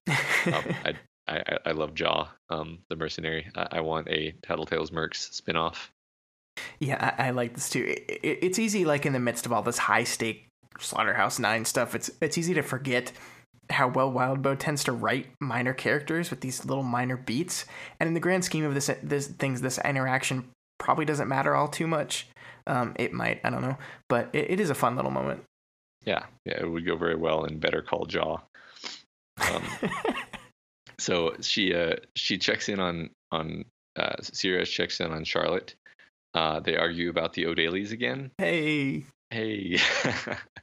they send out the kids to carry the food to people uh, in in the area, but when the kids leave, they take the front door, which lets the ex ABB members who are hanging around outside know how to get in, which they proceed to do. God, classic fucking O'Dailies. so the uh, the ex ABB kids threaten Sierra and Charlotte. and intend to steal food and supplies, or better yet, kick out Sierra and Charlotte and take over the lair and have a party. Uh, Charlotte shows a lot of fear uh, due to basically being traumatized by similar situations. So they go after her and they terrorize her. Eventually, the psycho Sugita makes a sadistic deal that she's going to shoot Sierra in the hand, the knee, or or shoot a kid. Um, she does this because Sierra kind of stands up to her, and and and uh, that's not going to fly. So Sierra ultimately picks the hand to, to be shot in the hand um, after they threaten one of the kids with a gun. Yeah, and this is us reinforcing that theme we were talking about the, the chaos of authoritarianism without the actual authority. Um, Sierra and, and Charlotte, for all intents and purposes, in this moment, represent Skitter, but they that doesn't mean anything if she's not actually there. So we have these scum, terrible people, kind of free to do whatever they want, unchecked. Yeah, but not unchecked, Scott, because luckily a terrifying monster has arrived accompanied by a giant walking bug. can we can we just read this entire section because it's wonderful? Sure, you want me to? Yeah, go for it. Yeah. a figure stood behind Jan. Her costume was barely recognizable. She wore a short cape of tattered black cloth over her body armor, a skin tight black suit beneath that, and there were folds of black cloth draped around her arms, uh, around her legs like a dress or a robe. The entire fabric seemed to ripple and move. It took Sierra a second to realize it was crawling with a carpet of insects. The disconcerting part was the girl's face, or lack thereof. Her expression was masked behind a shifting mass of bugs that moved in and out of her hairline. Sierra couldn't even tell where the bugs ended and the scalp began as the small black bodies crawled into and onto the black curls. There was a hint of something like glass where Skitter's eyes were, but the bugs ventured far enough over her eyelids and around the frames that nothing was visible in the way of goggles, glasses, or skin. Holy shit, that's scary. yeah, and and now apparently Skitter is using her swarm voice almost constantly to the point where she doesn't even realize she's doing it. Um, yeah, so she she kind of t- in a terrifying supervillain speech way that we've seen her do before. She threatens them with brown recluse bites, uh, and then she makes them drop their weapons when it's clear that the spiders are already on them. Uh, so she proceeds to badassly uh, update Sierra on the situation with the nine while doling out terrible injuries and punishments to the ex gang members. Um, yeah, I like this moment where where uh, Sierra is telling her that things are not good, and and uh, we can fix that. Skitter said. It sounded more like she was talking to herself than to anyone in the room. It would have been reassuring if she hadn't been staring down at Yan yeah, I, have said it before and I'll say it again. Every single time we get to jump outside of Taylor's mind and view her from someone else's perspective for a bit is wonderful. Mm-hmm. Um, and I think it's really important that like this weight she carries, this guilt that she thinks other people don't notice, it, it's still there. Like you can mm-hmm. see it. Like it, even even Sierra recognized in this moment that she was trying to convince herself of something. Um, and I love that we understand and we know Taylor so much that you can almost like guess what she's thinking in these moments. And and I think that just makes it even better that like like we see her from outside and we can kind of think what's her internal monologue saying right now and it's uh it's so good. Yeah, that is interesting that she probably thinks she's keeping it together in the scene, but but Sierra is like, oh man, she's falling apart. Um, yeah. Yes. Yeah. So uh, she basically ends. Uh, Skitter basically ends up telling, uh, telling the gang members to leave Simba and never return, and, and then she kind of collapses with exhaustion. So Sierra updates her more on her territory, uh, the deaths, the incursion of the chosen on the border, and Skitter admits that. Uh, uh, as the conversation progresses, admits that those weren't really brown recluse bites that she gave the gang members. Um, so I, I, I personally found the whole thing with torturing the gang members to be highly satisfying. Uh, I mean, it's it's like bad that she's doing this, but these guys mostly deserve it. I, I know Captain Picard wouldn't approve, but sometimes I have to admit it's highly satisfying to watch Heisenberg crush a guy with a car. yeah, like Taylor makes so many questionable decisions all the time that like I'll give her this one. Um, these guys were in her base messing with their employees. There were children around. I'm pretty sure one of them threatened to rape Charlotte, or I think it was Charlotte specifically, because Charlotte has been through that in the past. Um, she handled the situation, right? She didn't take it too far. She didn't actually stab them with brown recluses, dooming them to death or, or dismemberment. Um, she just handled the situation and she did it meanly, yes. Um, it, it's maybe a little scary, yes, but you know, she yeah. she handled things. Yeah, one of those cases where even though Jean Luc wouldn't approve, I'm not feeling too bad. Yeah, Locutus yeah. would approve. Yeah, yeah, yeah, yeah. So uh, the chapter ends with Skitter voicing her concern that the next challenge will be from the man at the top of the organization. Yeah, in case it wasn't clear enough already, with the sh- the Slaughterhouse Nine gone, our story is now going to shift to move to this Taylor Coil confrontation that's kind of been boiling in the background for a while. Um, and, and my guess is, with this theme of escalation, that we thought the consequences on everyone with uh, the Slaughterhouse Nine were bad. That uh, that we haven't seen anything yet. Mm-hmm. I don't know. So yeah, we move into fourteen uh, dot the last one, uh, the legend interlude. so uh, Legend's hanging out with Kid Win, mentoring him up as Kid Win works on a project for him. We're not sure what exactly he's compiling something, some kind of software.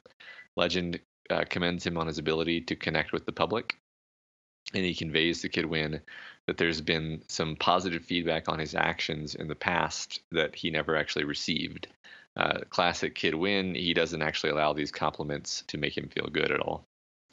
Um, Kid Win, in the course of this conversation, admits that he modeled himself on Hero, uh, the Tinker who had been a teammate and presumably close friend of Legend. Legend muses about Hero's powers, and this sparks an idea for Kid Win, I'm excited to see where this goes. Yeah, we too. also learned, yeah, we also learned that Kid Win has been avoiding working on certain projects so as not to seem like he's copying Hero. And Legend mentions that having struggled to find his strengths makes him an asset as a potential mentor to others. Yeah, uh, so you and I both know that Kid Win and I go way back, uh, and and and I'm I'm really happy to say uh, that I adored this moment. Um, I still think Kid Win's kind of a doofus, and laughing at him is really fun. But I've done a real 180 on him, and, and there's real heart to the kid. And like, I really enjoy when someone treats him with respect. And the fact that Legend, this like this larger than life literal legend, takes time to share information with him and and and treat him with respect is so heartwarming because it means so much to it, and Legend knows it means so much to it, and he goes out of his way to do it. Um, and this is really like this is the moment that I realized how much I just loved Legend as a character. And I know he's been involved in some questionable practices in the past, um, but it, it, so far seems that his heart has always kind of been in the right place. And he seems like the closest thing we have to an actual, like, literal superhero in the book so far. Um, and, and as I was reeling this, this was as I was realizing this, this was the moment that I remembered that we're now in his head, and I started getting terrified that by the end of this chapter, um, the text was going to make me hate him. Uh, so that that was my kind of thought going through everything here. Yeah, I, I think that's, you know, I, I can't, honestly it was too long ago, but I, I think I, I can empathize with that feeling, and I may have been feeling something similar because we've we've gotten some mixed signals about Legend in the past. You know, like the the last time we saw him was in fact him looking like sort of you know terribly you know fearful and paranoid and angry and, and attacking Vista actually. Um, so so we've got a we've got kind of negative impression on him going into this. So it's kind of important that we actually recalibrate here and see that he's actually trying really hard to be a good person. Yeah, and I think that's a testament to Wildbow's writing. That first of all, he was conscious of the fact that we might need to recalibrate him. Uh, and second of all, he did it in such a naturalistic way that uh, supports what we know about a previous character that we've grown to like and uh, kind of builds him up. So it, mm-hmm. it's it, it is very well done. Yeah. So the the program compil- compilation is done, and so Legend takes the whatever it is from Kid Win and leaves Brockton Bay, somewhat happy to be gone. We learn that the whole region might be condemned after all that's happened. Yeah, I don't know fully what that means in the, the concept of the world of, of parahumans, but um, I think it would be such a disaster. And I think more importantly, it would kind of close the door on Skitter ever trusting any kind of governmental authority figure ever again if that happened. Um, so hopefully it does not. Yeah, yeah, that's that's an interesting observation. Yeah. So, so Legend flies a great distance uh, at a constant acceleration, just low enough g-force to avoid shredding his body, I guess. Um, and as he does so, his body turns into a kind of energy state as he gets faster and faster. We learn a bit more about the details of, of his formidable power, uh, mainly focused on the idea that most powers actually come with a breaker component that makes them uh, that makes the user uh, immune to or able to survive their own offensive power, kind of like a fire resistant pyrotech, uh, pyrokinetic. I'm not going to go into much more detail here, but do you have any any thoughts on on this? Uh, not a lot. I think we've talked before how getting like really deep and nerdy into the powers is kind of the least interesting part for me. Um, I, I, like the detail of it though. I, I, like how his brain tends to shut down as he turns more and more into just like a streak of energy as he goes faster. I think that's a really cool beat um, because it, it seems like his. He even says that he thinks his speed is limitless, like it could get up to the speed of light if he wanted it to. But obviously, there are drawbacks to it too. So I like that detail. But other than that, I don't have much else to say about this. It's yeah. cool. Yeah, speaking of that, I, I, like the idea that it, it, it like kind of scares him. Actually, like even even this guy with this level of power, it, the the idea of it scares him. Yeah, um, yeah, because he's I mean he's never fully done it. Right, right. So he, he ends up arriving at an oil rig in the middle of the ocean and lands on it, and a cauldron portal appears. he walks through. Yeah, right. So this this is a big. I'm I'm just glazing over this, but this is like a huge, shocking reveal, actually. Uh, so yeah, he walks through and enters a meeting uh, in the what we've sort of come to see as like the cauldron location or base or whatever.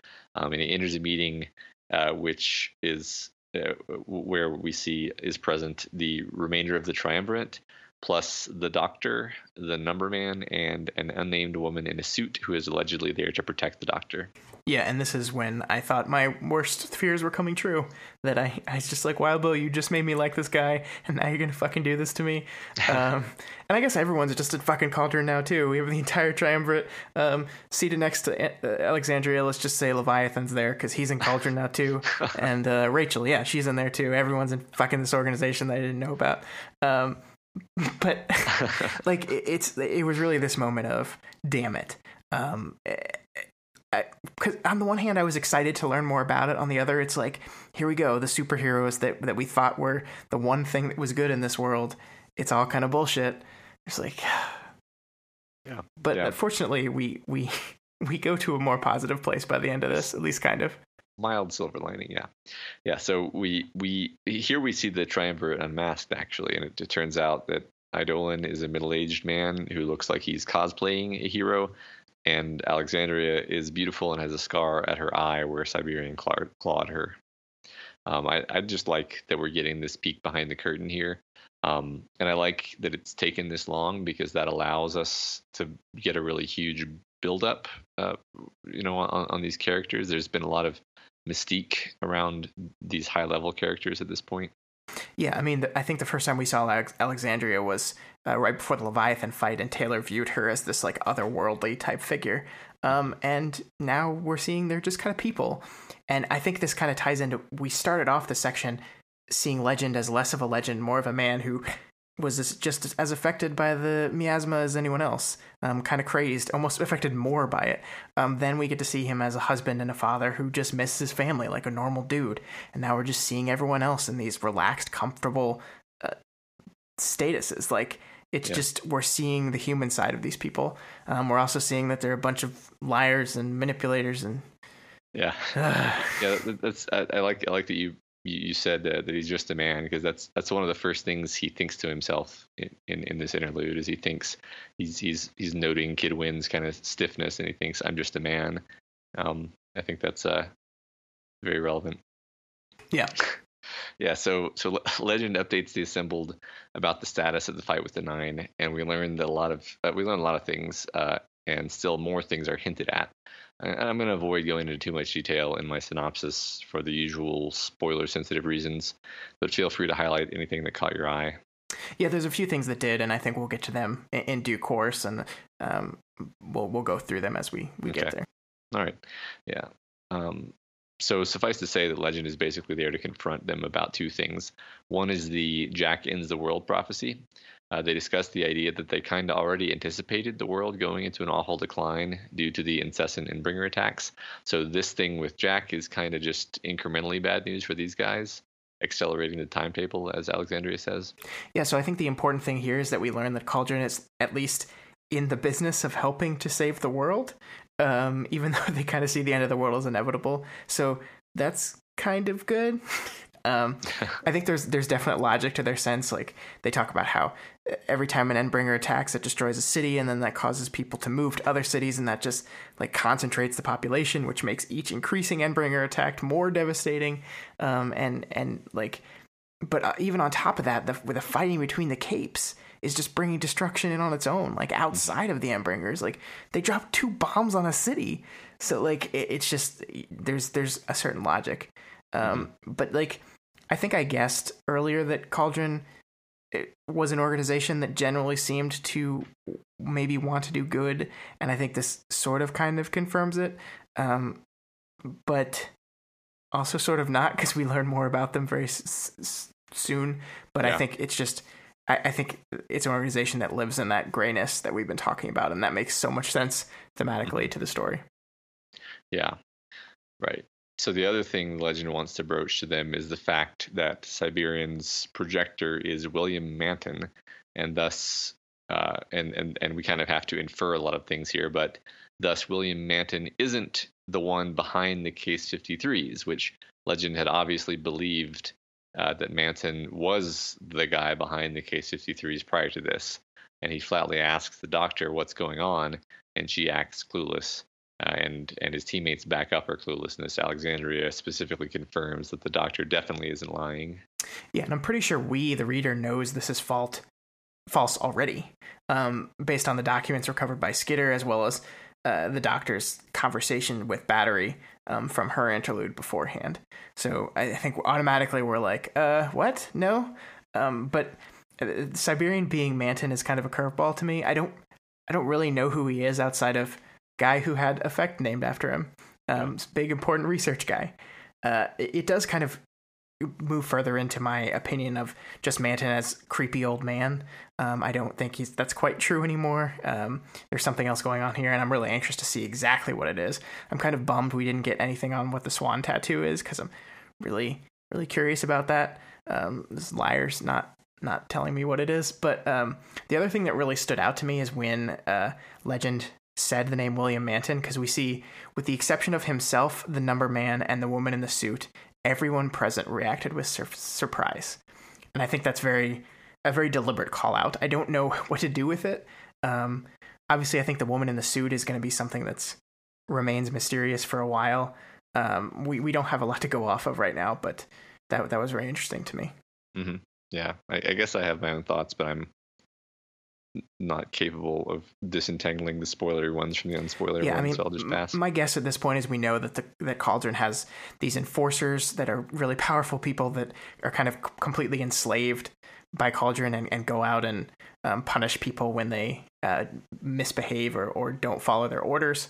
So I'm guessing she's one of that them, but I, I don't know.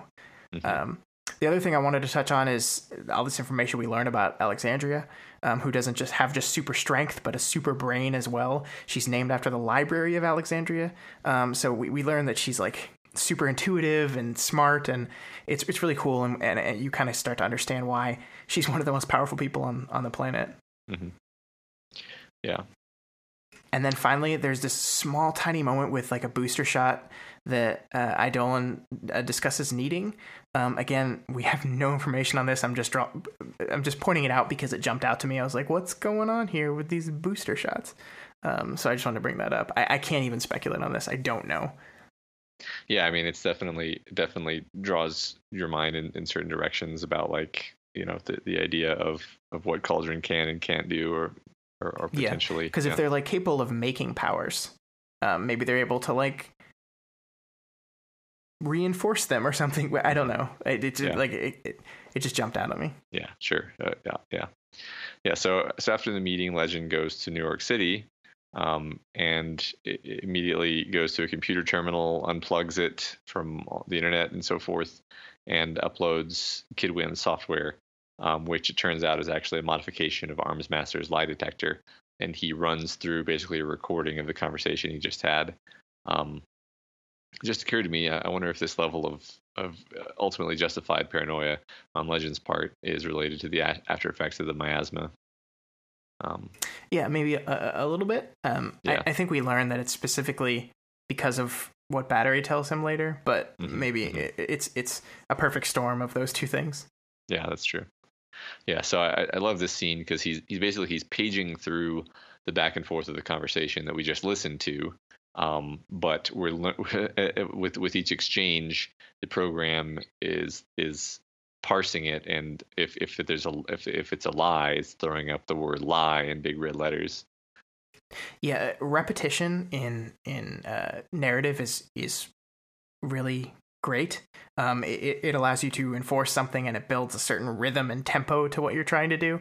Um, Wildbow has done this already in the when the people uh, during the Leviathan fight when people died.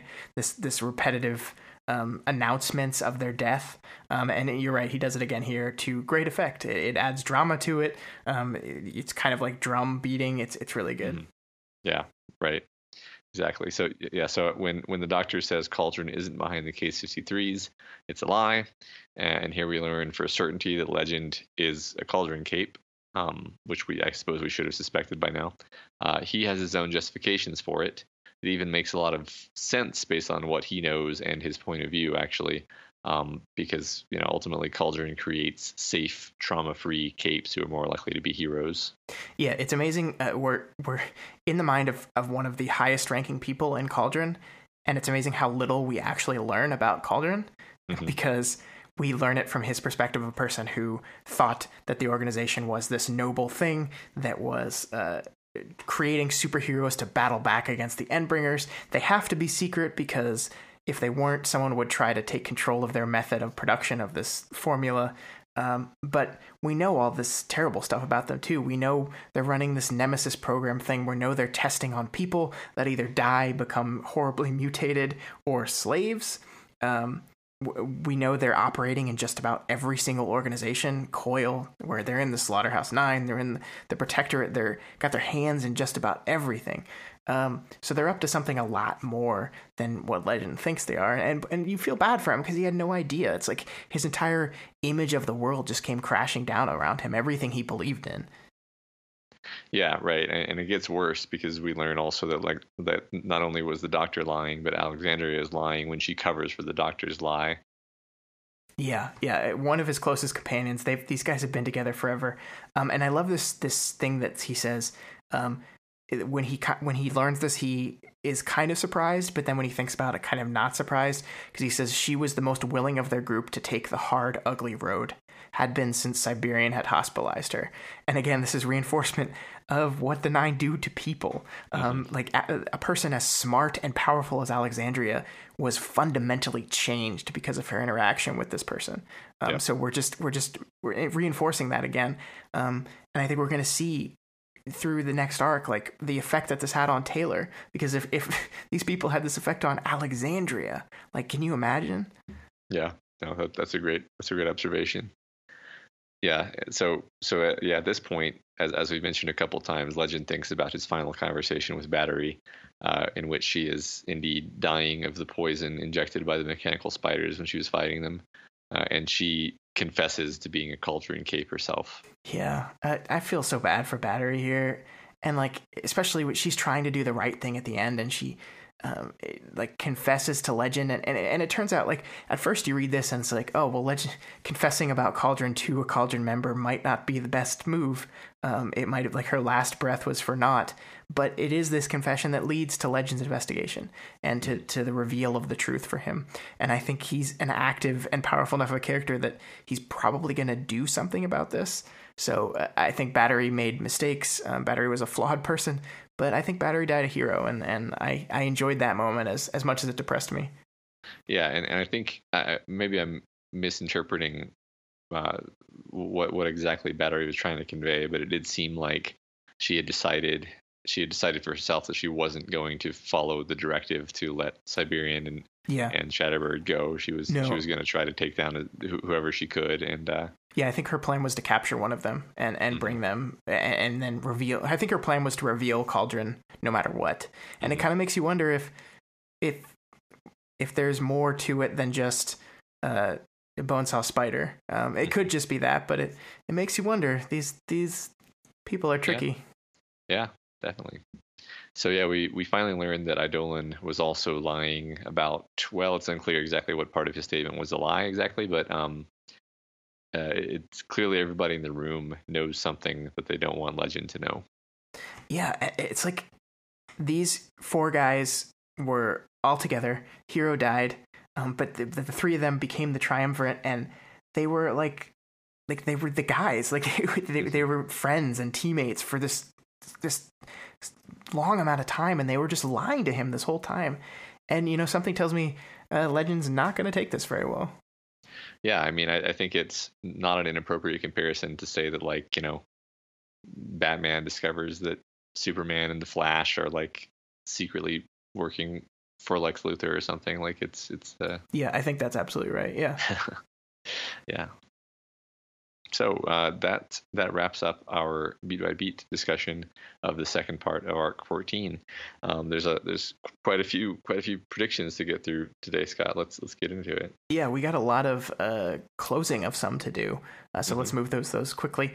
Um, the first one is Battery will not perform her third Cauldron favor, and the results will be bad. Um, this is technically correct. She did not do it, and she's dead now. So the two might not be related specifically. They might be related specifically, but we don't know yet. But I think that's this is enough to say uh, correct. Yeah. Um, next, I said Hookwolf will join the Slaughterhouse Nine. That was correct. He left with them. Uh, the third one is Armsmaster will be part of the final confrontation with the Slaughterhouse Nine in Brockton Bay. Uh, then will run off with Dragon to hunt Dragon Slayers. Um, I don't know about the second part, but the first part is definitely not true. Um, I was a little surprised that he didn't show up here. I really, I really did think that was going to happen, um, but there really was no big confrontation, so I don't think there was room for him in what the story ended up doing. Um, and I like what the story ended up doing better than any uh, imagined conflict in my head. So uh, I was wrong, but I'm okay with it. Mm-hmm. Uh, number four, I said uh, Parian was going to want revenge on the Slaughterhouse Nine and join uh, the group of villains to help take them down. Um, Parian kind of disappears. We see her, um, we see her get really screwed up and defeated, and then she kind of vanishes, and we haven't seen her again since uh, the moment inside her her old home where Brian is terribly mutilated. Um, so I'm going to say wrong here. Um, I don't I don't think she's gone forever. I still think she's going to be a character going forward, but uh, this prediction itself was wrong. Yeah, I think I think she's not so much an active character at this point that she would that she would jump at the chance to, to, to go for revenge. But uh, yeah, I think I think we'll see her again this guy. All right. Uh, and lastly, of the old ones, um, Panacea's attempts to save Glory Girl will backfire, and she will die. Um, we don't know what happens to Glory Girl. Um, we don't know what happens to Amy either. We just kind of leave them here in in this moment. Um, but she's not dead, so I'm going to call that wrong. I don't see her dying after now that the Slaughterhouse Nine have left. I do think Amy is broken. I still do think that uh, uh, that what she did to Glory Girl, what she's doing to Glory Girl, will have some sort of permanent consequence. But it was not quite the one that I predicted, so I'm going to call that wrong. Okay. Yeah, I'm. I'm. I'm just. Just for the record, I'm. I'm letting you call these, and I'm not really going to argue too much unless there's unless unless I can make a good case without any kind of hint at at, at spoilers. Um, that's I'm just saying that for the record. yeah, yeah, and and I am keeping track of like we we have a nice nice clean spreadsheet for all these. So if if there's ever any text that confirms or uh, that reverses the decision right or wrong on any of these, we will surely note that as it comes. Yeah, um, exactly. Yeah. All right. Uh, so moving on to new ones. Um, I I like Legend a lot, so I'm predicting he's gonna die because this book hates me. Um, so I think I think Legend is is a good character, and good characters can't survive in this world. So I think in his attempts to uh, in in the result of these revelations, his attempts to take down Cauldron uh, will result in his death, which bums me out. But but that's my prediction. Um, Number two, this is I was looking for another one because I, I feel like I have to do at least two, so sometimes I have to stretch. Um, this is so this is a little bit of a stretch. Um, Cauldron is not only aware of the quote unquote passengers, um, but helped create them. Is my speculation. Uh, they seem to have a great understanding of what these powers are, so that's what I'm guessing for that. All right, awesome. I always I always love this segment, as I'm sure everyone else does. I, I I guess so. I don't I don't know why, but yeah, it's like I said, dramatic irony. yeah. So yeah, that that wraps up Arc 14. Pray. Uh, I hope everyone enjoyed our discussion and hearing Scott's reactions. As always, we appreciate your feedback, and we're always trying to improve. So let us know if you have any advice, questions, or thoughts on this week's episode yeah, you can reach out to us via email at gotwormpod at gmail.com or on Twitter at gotwormpod. My personal Twitter is at scottdaly85, that's D A L Y, and Matt's is at more Um, and spell that yourself. Yep. Yeah, that's a puzzle for you. So if you're not already subscribed to We've Got Worm, we strongly recommend you do so and never miss an episode. You can find us on iTunes, Stitcher, YouTube, Google Play, pretty much anywhere else in the world you can listen to podcasts. And as always, you can find this, all the other podcasts we do, and all of our writing, essays, film, and TV criticism, and more at dailyplanetfilms.com. And we also have a Patreon page, patreon.com slash dailyplanetfilms. Again, as always, the A-L-Y. Uh, if you like what we do here and want to help make sure that we keep doing more, consider donating a dollar a month or whatever else you can afford. Uh, special thanks to new producer Ricky B, uh, who has a fun Wheel of Time reference in his email address. Shout out there. Uh, also, while you're over at Patreon, make sure you stop by Wildbow's page and toss some money there because he's the guy that makes this whole thing possible. Yeah, and as always, if you're one of those that can't spare any extra cash, we do completely understand. But there are still tons of ways to help us out. Uh, you could share pod this podcast with literally everyone you know. Seriously, everyone. Yeah. Like make a PowerPoint and just like spam the shit out of your email contacts list. Mm-hmm. Um, also, uh, yeah. if you're listening on iTunes, you could take a few minutes to rate and review us.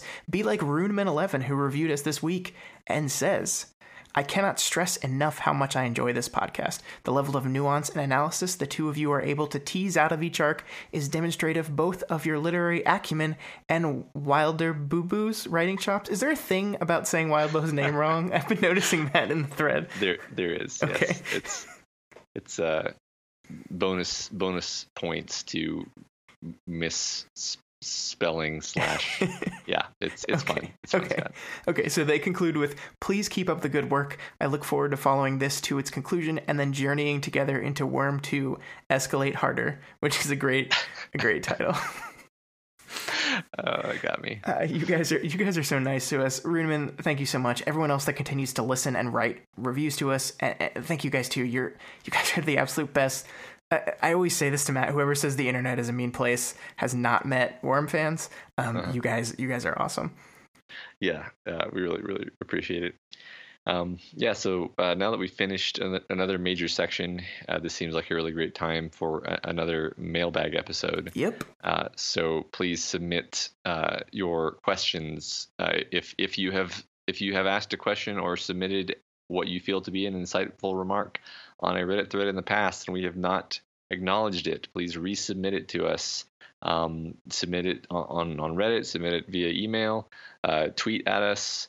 Um, I, I I don't know what the kids are using these days, but but find, I'm sure you can find some way of getting your your thoughts to us, and and we will we will do a big old mailbag episode and get to as many of them as possible. Yeah, and as always, it could be questions about um, anything we've covered so far, uh, our overall feelings of Worm, not related Worm stuff. We'll do some of those questions too if we have time. Um, I like doing the mailbag episodes a lot because I always feel bad that we just it seems like we ignore some of your questions.